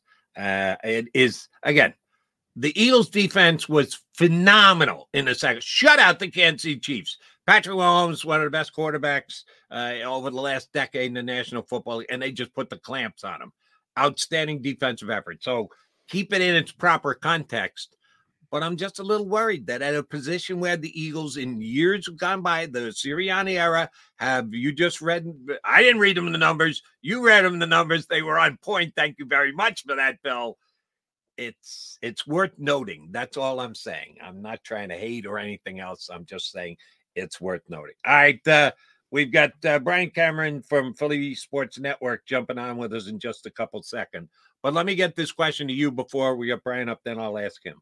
Um, linebacker from the Colts released yesterday, Shaq Leonard, um, has been a Pro Bowl level player in his career. When Nick Sirianni was there in Indianapolis, as a matter of fact, he was a Pro Bowl level linebacker.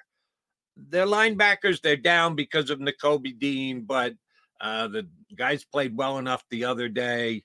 Uh, if they wanted to, they could claim him. Now they got the 30 second claim. So if he gets claimed by somebody else, he's owed like $6 million over the rest of the year. The Eagles wouldn't even get a chance at him. Um, do you think the Eagles, as we talk here about linebacker, uh, defensive ends, and a little bit of a shortage there, do you think a and linebacker hitting the market who's been a Pro Bowl level, not of late, but Pro Bowl level, do you think the Eagles show interest in him and would put a claim into him if he drops all the way down to 32? I think they should. I think they certainly should. I don't think it can hurt to add a little depth at that position. You just mentioned Dean's hurt again. I wouldn't say to put Morrow or Cunningham on the bench. I think both those guys are playing pretty well. But to get a guy who's only 28 years old and Shaq Leonard, been a starter in this league for a long time. You mentioned his history with Nick Sirianni. And if you remember correctly, when Sirianni had that really bad opening press conference to start his tenure in Philadelphia, one of the first guys that came to his defense was Shaq Leonard from Indianapolis, saying, This guy is a good coach. You're judging him by one bad press conference. So I would like to see them bring in a, a guy like him. Why not? If the price is right, I think it's about six million left for the rest of the year. That's that's a pretty good price. Yeah, for an at this stage of his career, only okay player. Yeah, so it would depend on if they could squeeze him in. I'm sure sure Howie Roseman could figure it out, but there's oh, they, they get it do. done. Yeah, they yeah. could they could renegotiate a couple of contracts, but that the, the question is, can not can they fit him, but is he worth fitting in your opinion? Depends on how much he has left. I haven't watched too many Colts games. I know he was good in his career, but if it's a depth piece, I'd be okay with it. I mean, it's not like 28 years old is a crazy age. Zach Cunningham is 28 years old. Right. So who knows? Maybe the guy still has some left in the tank. And look, I don't know much about him. I'm not a huge Colts fan. But what I will say is, I think he showed a lot of character yesterday. I'm not sure if you saw, he gets released, but still shows up to give out turkeys and food right. for the Colts. And th- I thought that was a really classy move on his part. So, hey, if he fits the culture, Nick Sirianni knows him well. I don't think it would hurt to add some depth at that position. I think he's a class guy, and I think he would fit the culture. That's not uh, for me. That one's that's not a question. I just don't know that he's a six million dollar linebacker anymore, yeah. and you might want to keep that flexibility on the salary. I know there aren't major moves to be made, but maybe someone else drops out and becomes available with a couple of weeks ago, and you might have better use for that salary cap flexibility. He's Bill Colarulo. I'm Jody McDonald. Appreciate you streaming in here on Birds 365. Coming up next, Bryan Cameron from Philly Sports Network, Eagle Beat reporter, uh, going to join us and give us his insight for what went down in KC. And we'll take a little bit of a peek ahead to the Buffalo Bills with Bryan Cameron from the Philly Sports Network next here on Birds 365. Go to get your game on. Go for the beers. Go for the cheers. Go for the hit and the hits. Go for the stakes and the stakes. Go to get your parlay on. Go to get your party on. Go for the scene. Go for the screens.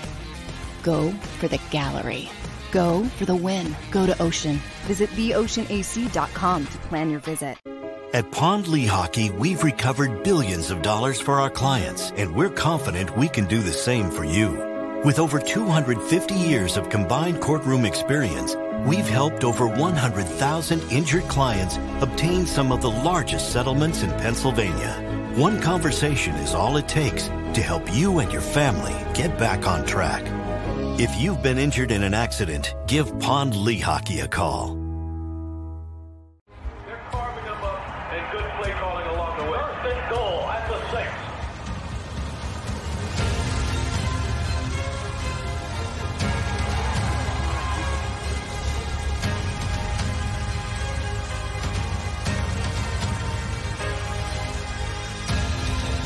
Field of life, First Trust Bank is there for you. Champions on three. One, two, three. Because Philadelphia dreams deserve a Philadelphia bank.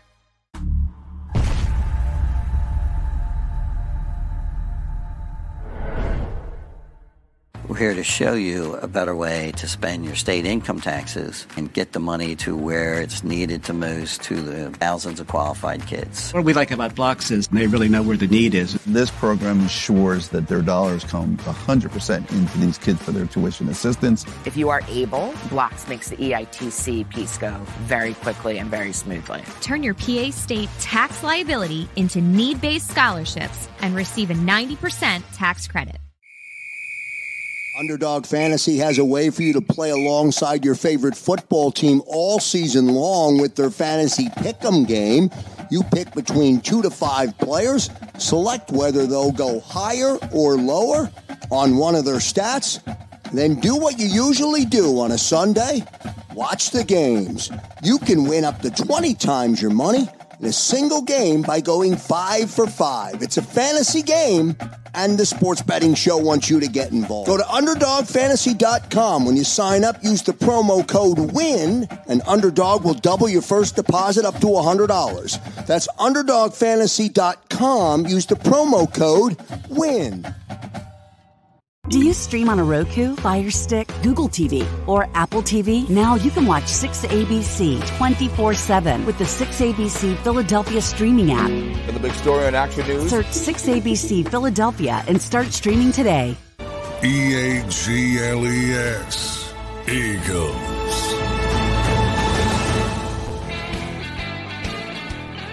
Appreciate you being here on Birds 365. We've got Bill Colarulo in for a still out there on the road, didn't get back from Kansas City, travel trouble. John McMullen, uh, Bill's in today with me, Jody Mack. And we've got Bryan Cameron from Philly Sports Network jumping in with us. Thank you very much. Is that Christmas tree I see in the background already? You It already is. got it up there, Cameron? Yeah, I got it up ready. You can see my daughter scootering. Very the- nice. The, the, uh, house as well. Um, yeah, we're we're big on getting the Christmas tree up early, and then um, we take it down the, literally the day after Christmas. Oh, see, I'm a linger. I don't put it up till after Thanksgiving, and then I get it sometime in late January. I'll probably take it down. Eh, A little different, a little lazy over here in the McDonald's. All right, got a question for you. After the game the other night that the Eagles won, Jalen Hurts said they didn't reach the standard. They didn't reach their standard. How dare he? How dare he go negative after a win? Why would Jalen Hurts do that? Why would he bring up? Because I'm, by the way, getting crushed here on the stream because I, I actually bring up things like they might be overusing their defensive ends a little bit at this stage of the season. How dare Jalen Hurts go negative and say they didn't reach their standard the other night against the Chiefs? I think it's, it's the norm coming from Jalen, right? Like Jalen expects greatness from this team, and this team has, um, as we've seen, right? They're not the 2022 Philadelphia Eagles, right? They're they're a different breed of Eagles this season. They're going through adversity week in week out, um, but they have yet to play their best football. I mean, we saw a very questionable play calling from Brian Johnson. Um, you know, back to back bubble screens, uh, QB draw on third down once again this um, this week. So it's just it's just a matter of hey saying like yeah, win is a win, great, but we're still not playing our best football, which it should be encouraging to say the least. I'm getting a kick, Bryan, out of watching your daughter back there, man. My, kid- my kids always try to come into the office and, and bother me when I'm on the show, but she's being she's being good, man. I love it. So, talking about the, standard, one of the things that a lot of fans were frustrated with early in the season was the red zone offense. They were near the bottom of the league, and they've been getting better and better each week. They're actually in the top ten now at number nine in the red zone at 59 percent. If you look at the last, I guess five weeks now since week six. They're number one in the NFL, converting in the red zone 75% of the time. What have you seen different? Is it just better execution? Is it play calling? What do you like about their red zone offense right now? What I like about it is they're very um leaning towards DeAndre Swift. I feel like um when they get when they get close enough, they're letting the um, the offense actually I, I feel like run through the run game, which is something that it needs to happen a little bit more. Um and they're not being as as um reserved that they, as they once were. I feel like in the beginning of the season they were just stale because it, it seemed like they were so worried about making sure that they they didn't cause any turnovers, anything of that sort, that they were just playing a very weird offense. But now it's more so like, hey, like you know, let let the guys roll, let DeAndre do his thing. If we're at the one yard line, let let Jalen do his thing. Um, I don't want to say they're they're getting creative, right? But they're getting um they're starting to find ways that work for themselves at the moment. But they're not at that point where it's, you know that level of creativity um is back yet. All right, Bryan, I'm going to bring you back to Monday night, and I need your in the moment reaction. Andy Reid, fourth down, his own 39 yard line with the lead, and he decides to punt on what I thought was a, a reasonably makeable field goal. Harrison Butker is a guy who makes almost 70% from 50 plus. It was 57. It wasn't outrageous. It wasn't 62 that he was asking him to kick. It would have been a 57 yard field goal. Ball's on the 39, and he decides to punt. And of course, he gets the worst possible result, which is a touchback. So he picks a ball of 19 yards on the exchange. How big an out impact did that have on the outcome of the game, strategically and mentally and emotionally? I think a significant impact. Um, and looking at it from Andy Reid's standpoint, it's like if I'm punting, you know, I believe my defense that much. Defense was was doing their thing against the Eagles' offense for most of the game. Um, so it's kind of one of those moments where you you believe in your your team more than you believe in um what, what you see on the opposing sidelines. Uh, it's Andy Reid at the end of the day. I mean, we can question him as much as we want, but you know, he, he he's he's efficient as as, as can be at um in this league, and um it was a, a, game changer on their part, um, but I think it was more so a, a, praise for their defense of, of what they were doing in that game. And sticking with the defense for a second, we saw two turnovers in the red zone by that defense. Interception by Kevin Byard, great punch out by Bradley Roby. Two veteran guys that weren't here to start the season. Howie brings one in as a free agent, another big trade for Kevin Byard. What do you think those two veterans on the back end are going to add to this Eagles team going forward? I love um, the Byard move. I feel like that was a, a necessity um, for this year and hopefully for next year. Um, but Byard being back there and kind of getting acclimated, is uh, the defense was having issues with, with, creating turnovers this season. I feel like in the secondary, um, Darius Slay is not uh, not who he once was, right? Not not as young as he once was, but um, he's still efficient. Brad Bradberry's been having a very up and down season. And I feel like having that safety blanket where you have a healthy Reed Blankenship, a healthy Kevin Byard, who's actually a pretty much you know pretty much a ball hawk at the safety position. Um, it's it's a necessity at this point. is is great for the secondary. Bradley Roby, I feel like is the bigger surprise. Um, I wasn't expecting him to be such a, a game changing um, player, but having him back and having that consistency in the slot, I feel like it's gonna be it's gonna pay dividends for the team in the long run. Um, we see, you know, Eli Ricks is not it's not fully there yet. Um, he's still, you know, he still has his rookie moments, and after that, I mean, they, they, there's not many people you can really trust. But having a player like Byard gives you that flexibility as well. Um, you saw a lot of Sydney Brown, Reed Blankenship, and Byard back there. So I'm, I'm very actually um, I'm optimistic about this secondary and looking in the long run.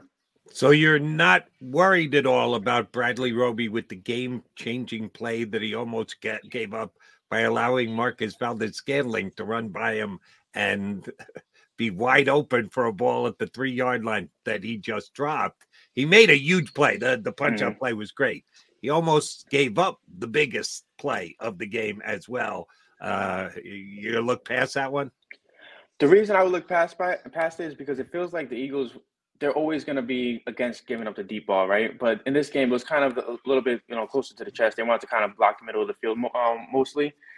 Bradley Roby, James Bradberry, Darius Slay, they're all going to get burnt somehow, some way, right? This this defense doesn't have the speed that they once um, did. Um, and guys like Eli Ricks, even though they're they're fresh fresh legs, they're not competent enough to to handle the, the workload that they um that they should at, at this point, right? Um, I think it's, it's one of those things that give and take. You know, he made the big play. He, he almost gave a big big play, but it's just you, you bend and don't break, right? That's what, what we're used to in Philadelphia on defense. So Jody says, look past it. Reminds me now. Are you concerned at all about the Philadelphia Eagles looking past the Buffalo Bills this week? They're on a short week, coming off a really emotional win in Kansas City on Monday night. San Francisco, two weeks away. Any chance this Eagles team looks past the Buffalo Bills on Sunday? I don't think they'll look past the Bills, but I'm fearful that they're they're looking over the 49ers more than they're looking past the Bills, in my opinion. Um, I think the Bills are more uh, significant threat in their minds, and I, I feel like the 49ers are just lingering in the middle of the pack. I have the I have the Eagles dropping a game against the 49ers, but winning against the Bills. Um, just for the, the just for this, this this exact reason. I mean, again, like I feel like they're going to focus on the Bills. They're going to go through the, the windmill of, of dealing with Buffalo. Um, Josh Allen is not a scrub at the end of the day, even though he's having a rough season. And I think you know, I think they win win against the Bills, in my opinion. So let me get this straight. This is you handicapping the Eagles, handicapping their opponents. Yeah. you think they're going to take the 49ers lightly? In I, 12 days or whatever it is? Really? I think they're overlooking it just a little bit, uh, just because it's the gauntlet that they have at hand. I mean, you're focusing on the Chiefs and you got to focus on the Bills. Like, it's just, it's the, you're adding tread, too much tread to the tire at the moment, I feel like. Wow, that comes as a surprise because I'm sorry. The 49ers are a better team than the Bills. Plain and simple. Oh, no. They're, yeah, hands down. Absolutely. They're just a better team. And why, why would the Eagles, knowing that the Bills are a well, we talked about this so much this past week. McMullen kept trying to tell me this Chiefs game wasn't a rivalry game because it's the AFC. You can't have a rival in the AFC. The only thing that matters is the NFC and tiebreakers, whatever else the Bills tougher than the 49ers? A, the 49ers are just a better football team. The record says they're better. And B, they're in the NFC. How would you overlook the 49? How would you get overly worked up for the Bills and then somehow not have enough left in the tank for the 49ers? I'm having trouble understanding that. No, that's completely fine. So I again, like I feel like they're overlooking the 49ers in this current gauntlet, right? Like you, you put so much energy in the Chiefs, right? You're gonna put as much energy in, in the Bills game. Then you have the 49ers shortly after that. And after the 49ers, you do have the Cowboys. There's gonna be a lot of a lot of um, tread going on these tires in the next four weeks of of this gauntlet. Um, for the Bills, I feel like they're a team that's also gonna probably wear down this this um, defense as well as this offense going into um into Sunday. And then the 49ers just they're I feel like the 49ers have it very easy at the moment with with their schedule. So it's, it's going to be one of those things where like the Eagles are, are, are pretty battle tested at the moment. They're a little bit worn down and the 49ers could come in and actually steal a game. Interesting. And let me ask you this. Two new coordinators this year, Sean Desai on the defensive side of the ball, Brian Johnson on the offensive side of the ball. There's been some complaints by fans for both coordinators. I think they're actually both doing a pretty decent job. Sometimes the play calling by Brian Johnson leaves a little to be desired, but I think he's doing a nice job. Who would you give a better grade to, Sean Desai as the defensive coordinator or Brian Johnson as the offensive coordinator? I think what Sean Desai um, is doing needs a little bit more praise. Um, he's been at, in the second half of game. His his, um, his adjustments have been on par um, in almost every game. Um, he's he's barely been been getting really beaten by teams, right? As um, outside of the Jets game, where it was the offense that threw away the game. Um, but Sean Desai is, is doing everything is, uh, is doing everything with the little amount of talent that he has. If you look, you look at uh, injuries in the first couple of weeks in the secondary, um, it took time for them to get a safety group together. Um, the defensive line went through their their little spat of injuries. They lost Jalen Carter for some time. It's just I feel like what Sean Desai is doing, he's maximizing off the, the talents of the players and the personnel that he has at the moment. I think I feel like that deserves a lot of praise.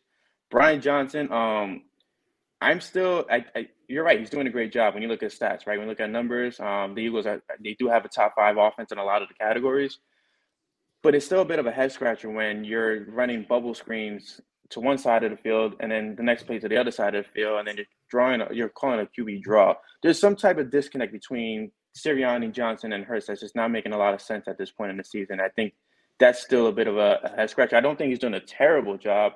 I just think he's doing a more so of a, a questionable job at the moment. All right, Bill. I think you threw this number out there before uh, during the show, so I'm going to ask you to throw it out there for us again. I don't know what outlet you used the wagering numbers. We know the Eagles are now the favorite to win the Super Bowl as of their win this week. They, if they were even with Kansas City, they've now moved. Hey, Jalen Hurts is the favorite to win the MVP. He was just slightly behind Mahomes. They win the game, even though he threw for only 150 yards. He's now the favorite. Where is Nick Sirianni in the Coach of the Year odds as of right Sirianni is fifth at plus 1200. You have Dan Campbell, number one, at plus 125. DeMeco Ryans, number two, at plus 275. Mike McDaniel in Miami at plus 550. And Kevin O'Connell in Minnesota, plus 900. Sirianni, fifth in Coach of the Year odds right now. So, Bryan, the team with the best record in the National Football, the only nine and one team in the National Football League, their coach is fifth in potential voting for the motivated Sirianni. Good thing or bad thing for the Eagles? I think great thing, um, honestly, and I feel like it's been a weird thing. I mean, even 2017 when the Eagles um, they had the best record and they uh, who won that year? I think it was Sean McVay that won Coach of the Year over Doug Pederson, um, if I'm not mistaken. And then um, with Sirianni, the first year they started off two and five, then they finished off as a playoff team. The second year they're the best team in the league, and he doesn't even get recognized. They give it to Brian Daboll, whose team is in the crapshoot this season. Um, I feel like a lot of a lot of um, what Sirianni is doing is being overlooked because of the talent that he has on his roster. But people need to understand, like with with talent comes ego, right? Huge egos on this team, right? To to kind of um, to create a culture where these guys buy into you week in and week out, and you never hear any riffs. You hear no no um nothing leaking from the, the locker rooms. There's no more Alshon anonymous, right? Nothing like that's going on. And you see this team just they speak how their coach speaks. Their quarterback and their their, their coach speak very similar. Um, what Sirianni's doing, I feel like is is incredible. How he's taking the reins at, at such a young age, and um, with not so much um years under his belt as a head coach, and it should be more recognized. To me, he should be the favorite coach of the year because your team is nine and one, and you face nothing but great teams all season long. You lost to a, a Jets team that their defense is pretty damn good. Offense, you know, doesn't do much, but still, their defense won the game that um that week. Um, Sirianni to me should be the coach of the year favorites. It's funny we were just talking about that within um, PSN last week. Um, I I don't know if it's a it's a it's a Philly thing. I don't know if the NFL does not like anything about Philly because Jalen Hurts didn't win MVP last season. Um, and it's just it's a it's a weird thing for me. It's a, it's a little mind boggling at this point. So w- while we're talking about Sirianni, I actually posed this question on my show last week. I'm curious what your thoughts are. Is there a coach in the NFC that you would take over Nick Sirianni right now? And I actually went through all 16 teams, all 16 coaches, and I kind of narrowed it down to basically three other coaches that maybe could be in the argument, which would be Kyle Shanahan, Pete Carroll, and Sean McVay. In my opinion, none of these other coaches reach Sirianni's level. Maybe throw Dan Campbell in the mix at what he's doing in Detroit. But is there any coach in the NFC that you would take over Nick Sirianni right now?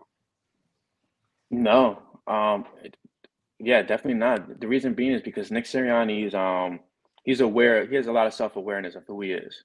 He's he's aware of, of his presence in a room and how to how to approach certain um certain situations. When um when all Philadelphia was calling for Jalen Hurts to be um traded, um and to not be the guy going forward, Sirianni backed his guy no matter what, and he helped develop Jalen Hurts and had had enough patience to do so to to develop into um, Jalen Hurts into an MVP quarterback. Um, and the guy, I mean, let, us not overlook. You know, he was laughed off the podium in his first press conference. He was laughed at the Garden um, conversation when he brought that to the light. Um, and he still he still believes in who he is. He still carries himself the same way. And I feel like a guy like Kyle Shanahan, he'll be great a great coach, right? But I think Shanahan's a little bit on the the um, Bill Belichick train, where it's kind of like he thinks he's above the team and he can make anything happen for the team. Um, and this kind of testing to the quarterback situation over the years. And Sirianni is more like I feel like he's he knows that you know there's always room for growth, and he's very um hell bent on making sure that that room is um is reached somehow, somewhere. Bryan, I want to share a conversation I had with an Eagle fan last night on on WIP, and I tried to talk him back in off the ledge, and shoot, he dragged me out there on the ledge with him. I was starting to get nervous.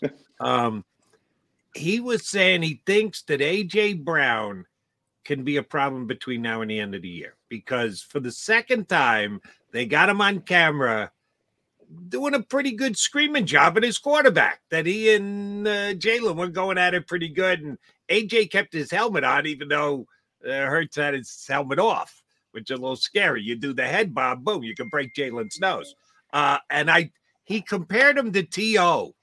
And I said, whoa, whoa, whoa, whoa, whoa, whoa, don't go there. This is not Terrell. Terrell Owens blew up the team. He had a problem with Donovan McNabb. He had a problem with the coaching staff. He had a problem with his teammates. He blew up on everybody. AJ has just had an, let's say, uh, excited conversation on the sideline with his quarterback a couple times this year. Is there any concern in your mind? I tried to just dismiss it should I have, or is there an issue potentially there between AJ and uh, Jalen Hurts? I don't think there's an issue. Um, those guys are best friends. I feel like this is not a TO situation.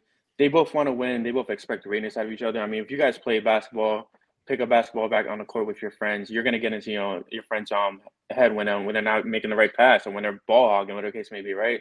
It's just regular playing with your best friends. Um, I don't think there's an issue. I think it's just a matter of, of, AJ expecting greatness out of Jalen, Jalen expecting greatness out of AJ. You're going to see moments um where I, I forgot what game it was. I want to say it was against the Commanders when AJ put the ball right in front of Emmanuel Forbes and they cost him a penalty. Jalen Hurts went up to AJ and he, you know, he, he had the same kind of discussion, a little bit of heated discussion about it, right? Um, it's just it's a part of the the culture that they have where they're open with each other and they're they're open to um, constructive criticism and it's not to be anything that I feel like is a problem in the future. Um, I think this is only to grow into something better in the future with the, between these two and even DeVonta Smith. Um, but it's AJ's not the not the type to to be um, concerned about at the moment. I agree with you. You know, sometimes you look at the receivers and when they're demanding the ball, and it, it, could be an issue, but the relationship him and AJ have, it seems to be so strong that you don't worry. I think sometimes that's overblown too when you talk about, oh, the quarterback receiver have a good relationship. In this situation, mm. they actually do. They really are yeah. best friends off the field even before he started playing here. So I just asked you if there was a coach in the NFC you would take over Nick Sirianni. I think I know the answer to the next one, but is there a quarterback in the NFC that you would take over Jalen Hurts? You're telling me you guys would not take Josh Dobbs over Jalen Hurts? oh, no. The legend of um, Josh Dobbs, you mean? um, no, Jalen is Jalen's one of a kind. Um, he's uh he's a triple threat in the league that that needs um his type of um mentality and type of place um play skills. Uh, Jalen is, is I've I've been saying this since last um last year when he um in a Super Bowl matchup, but I feel like he's a top two quarterback. Um, I feel like he brings uh he brings that presence that Mahomes brings. Yes, people love the no look um flashy passes that Mahomes does have, but Mahomes has his flaws, right? I mean, he flops more than any other player in the NFL, in my opinion. Um, but Jalen is he's he's aggressive um, by nature, and he just he's he's patient. He understands um what is ceiling exactly like Sirianni. He understands that there's room for growth, and he wants to fill it up, fill it up as much as possible. Um, the arm talent is there, the the the mindset is there, and you're, I feel like Philly's going to be in for uh, a lot of great years with with Jalen at the helm. Did you say flops solely because uh, Fletcher Cox pushed him the other day and he went down like he was shot? Is that what you're my referring issue, to? My issue with Mahomes, and it, this, this dates back to the Super Bowl, is the, the calling for flags on almost every single play. Um, I oh, feel like you know, just just just just play, man. Like if, if the flag is not there, you can't demand it. Like we're not in that kind of league where it's the NBA where you could just demand fouls and the referee just pull up um and, and call the and blow the whistle. You know who that is in the NBA? That's Jayson Tatum. Every single play he thinks he's fouled. Every single play he's looking at the ref like he's going to kill him afterwards. Yeah, just, uh, just play. That's all you have to play, do. Just play. play. I, I do agree with you there. All right. Uh, you impressed me earlier with the thinking ahead of thinking ahead of thinking ahead. So I'm going to ask you to think way the hell ahead. And it's an unfair question. And if you get it wrong, nobody's going to remember anyway. Um, 2024 opening game, Philadelphia Eagles. Their starting center will be who? Jason Kelce. You think he's coming back? I think he comes back for one more year. I think they um, talked about it. Did you did you watch it on TV or were you out in Kansas City? No, I watched it on TV. They were talking about it a lot, over and over and over again. Both Aikman and and uh, Joe Buck kept going because I know Jason's uh, never been done the whole Kelce thing, but uh, okay, the first time you mentioned it was cool. Don't know if he's going to be back. Then they went to it again. Then they went to it again. Then they went to it. Just call the game. Talk about not throwing flags. They dropped the whole is Kelce playing next year thing. But now I'm bringing it up with you, and you're telling me he's playing again next year. I feel like he plays against again next year. Um, I feel like I strongly feel like if the Eagles win a Super Bowl this year, that that um that lingering feeling where like, hey, I think we could win another one. Just like he came back this year saying, I think we could go to the dance again. I think that's going to be um, heavy on his heart. Um, he's at the top of his game. I feel like there's no other player in the league really playing at his caliber at, at his position. Um, whether he leaves now and leaves on top or finishes, you know, with the Eagles having maybe one more Super Bowl trip afterwards, um, it doesn't matter to me. But I, I, strongly believe he has one more year in him. It just it's a weird like so you see his play like he's not. I feel like he's not as banged up as he used uh, as he was last year and the years past um, and he's playing at a high level. I feel like you just can't walk away at this at this rate. I hope you're right about that one. All right, uh, one last one for me. What is the key ingredient on the Cameron Thanksgiving table? What's the one thing you could not do without tomorrow when the missus and or the mom or whoever doing the cooking, or maybe you, are you a chef? I don't even know. What's the key thing on the table that you will be bogarting tomorrow come Thanksgiving in the Cameron household? So I shouldn't be, um, but I'm Puerto Rican, so we're very big on pernil, um, which is um. Who? What? Where? I'm, ¿Qué pasa, amigo? so it's it's it's pretty much um shredded pork, um, but marinated a certain way. Ooh. Um, that's one thing that as a child I can't I can't do with Thanksgiving without. Um, but I shouldn't be eating that at my age, but still, you know, you got to do what you got to do. All right, you got to spell this for me. What are we talking about here? So it's spelled P E R N I L. Um, in Spanish, it's pernil, but in um, English, it would be pernil. Pernil. Uh, I'm going to have to get the wife working on this for a future Thanksgiving. Not happening tomorrow, but uh, something that we will need to look into. Uh, Bryan, great stuff. Do yourself a favor, your family, tell your daughter she's a TV star when you get done here. Uh, thank you very much for coming on, and we'll get you up again uh, soon enough. Appreciate you guys. Thanks for having me on. Take care. Our pleasure. Happy Thanksgiving, man. Bryan Cameron here with us on Birds 365. All right, uh, since you are a cuisine expert, uh, Mr. Colarulo, pernil, yay, nay, ever, what? You got Never an idea as to well what he's talking about here? I've never even heard of this. Never had it, man. But I'll, I'm going to look it up. I, I And I- like trying different cuisine. I- it- uh, with the way he described it in the short little description, it sounded outstanding to me. And I did take eight years of Spanish, four in high school and four more in college. Uh, I've forgotten basically everything I ever learned. I can curse in Spanish, but I don't want to do that here on Bird 365.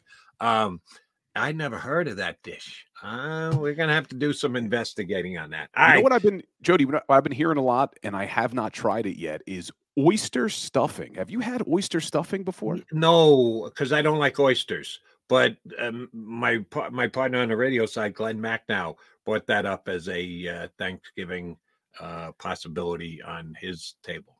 Yeah, my Uh, doctor guest last night's from New Orleans, and I asked him the same question. Hey, what's your favorite thing? He said two things. One is turkey gumbo the day after Thanksgiving, which sounded great to me, and the other was oyster stuffing. I've never had it before. I think I'm going to try it. We go different. Mushroom stuffing. My wife got a, a recipe from her mother's next door neighbor who gave her all the ingredient and how to make it is it is the best thing on my Thanksgiving Day plate every single year. It's unbelievable. You don't need gravy. It is so moist. It is phenomenal.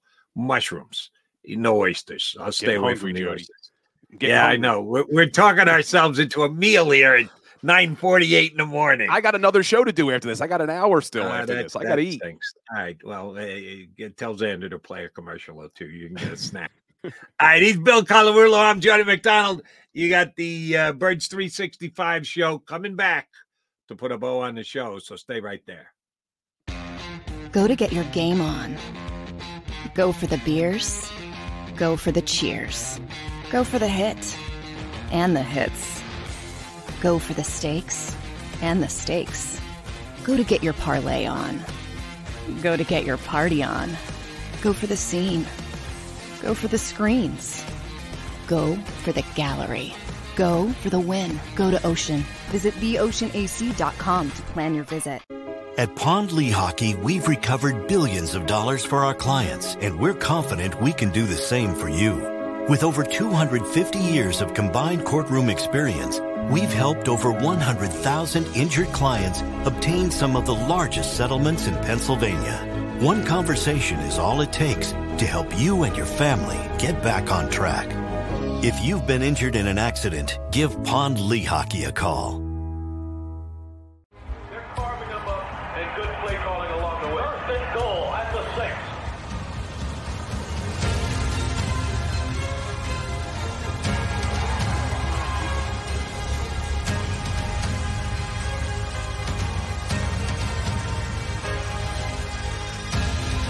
On the field of life, First Trust Bank is there for you Champions on three. One, two, three. because Philadelphia dreams deserve a Philadelphia bank.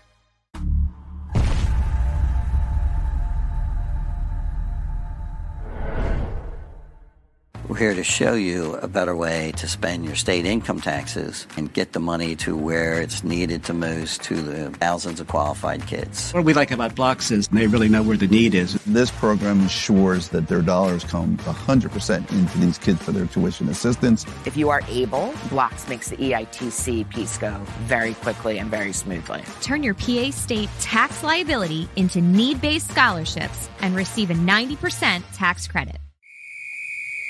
Underdog Fantasy has a way for you to play alongside your favorite football team all season long with their fantasy pick'em game. You pick between two to five players, select whether they'll go higher or lower on one of their stats, then do what you usually do on a Sunday watch the games. You can win up to 20 times your money in a single game by going five for five. It's a fantasy game and the Sports Betting Show wants you to get involved. Go to UnderdogFantasy.com. When you sign up, use the promo code WIN, and Underdog will double your first deposit up to $100. That's UnderdogFantasy.com. Use the promo code WIN. Do you stream on a Roku, Fire Stick, Google TV, or Apple TV? Now you can watch 6ABC 24 7 with the 6ABC Philadelphia streaming app. For the big story on Action News, Search 6ABC Philadelphia and start streaming today. E A G L E S. Eagles. All right, coming down the stretch here on a Birds 365 episode with Bill Colarulo in for John McMullen. We have heard that John McMullen is already on his way back. Flight got canceled last night, early leaving this morning. He's sitting in the mid seat in coach next to a guy with a white beard. It's not Jody McDonald, uh, but he's kind of scrunched in right now, so hopefully he's getting some sleep. Not doubtful.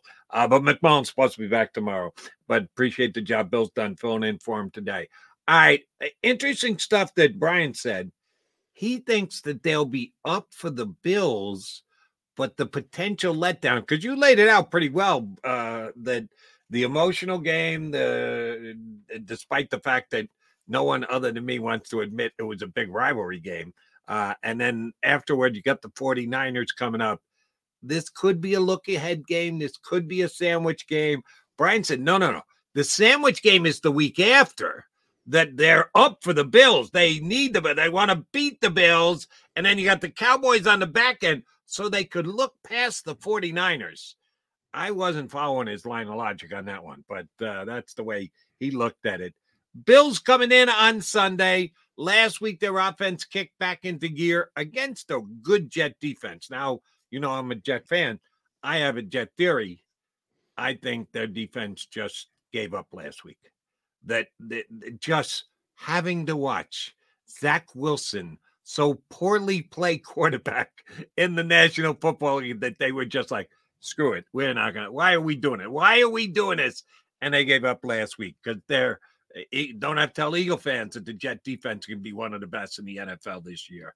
Um, how much fear should Eagle fans have with a Buffalo Bills team coming in who's only got a uh, six and four record? Their record isn't great, but you want to talk about plus minus. When they win, they pour it on. They can. They have certainly have the capability of scoring a lot of points. What's your nervous factor three days out before Bills and Eagles, Bill? When I mentioned the the short week, the other concern is not only coming off of the emotional win on a Monday night. You have Thanksgiving on Thursday too. These guys have families. These guys are going to celebrate. Yeah, but so do the Bills. That that they me, do, that but that they don't nothing. But they don't have the short week on top of it, is what I mean, Mm, Jody. So you have the short week and Thanksgiving. But what we've seen with this Eagles team and Nick Sirianni, nothing seems to bother them. They have a good culture. So I'm not as concerned as I would be in other years with a short week. But this Jet, this not Jets, these Buffalo Bills, I went back and looked. What's crazy, you talk about pouring it on when they win. In their six wins, they have a turnover differential of plus nine. They've only turned it over five times and they've taken it away 14.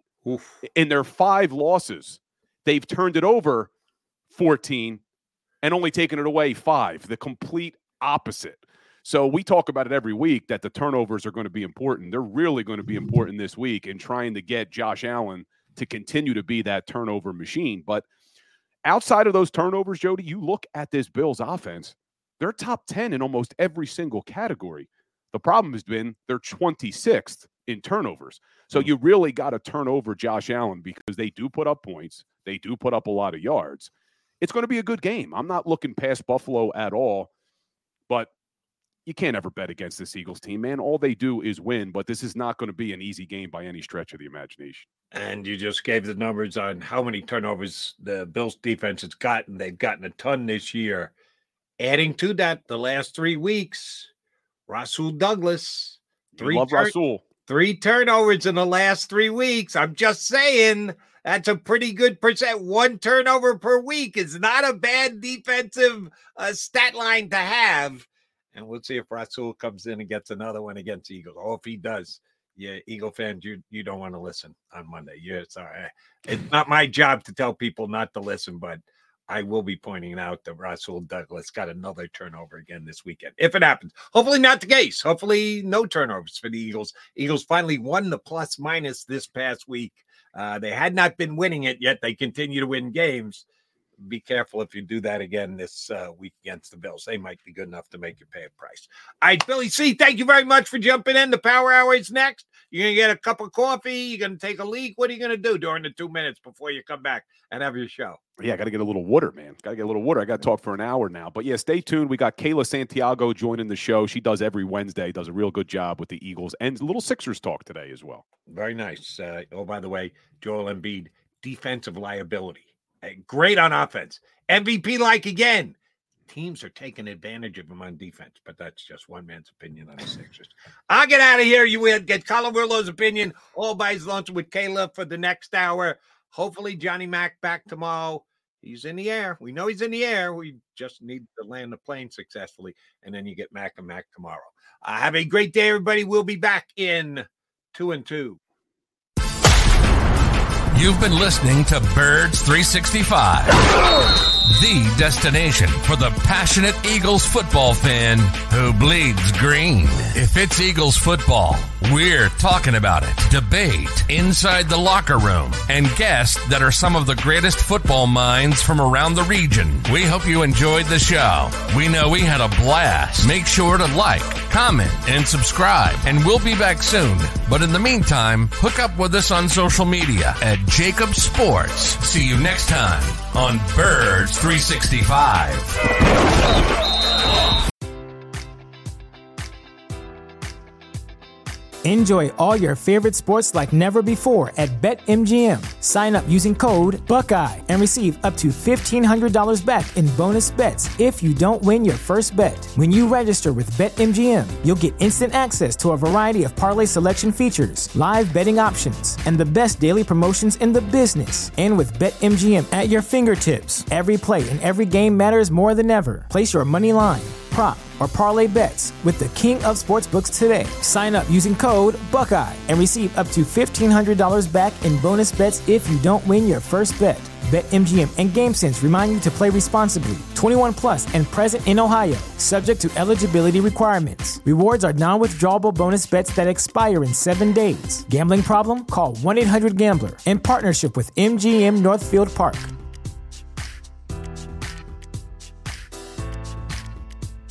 This is the story of the one. As head of maintenance at a concert hall, he knows the show must always go on. That's why he works behind the scenes, ensuring every light is working, the HVAC is humming, and his facility shines. With Grainger's supplies and solutions for every challenge he faces, plus 24 7 customer support, his venue never misses a beat. Call clickgrainger.com or just stop by. Granger, for the ones who get it done.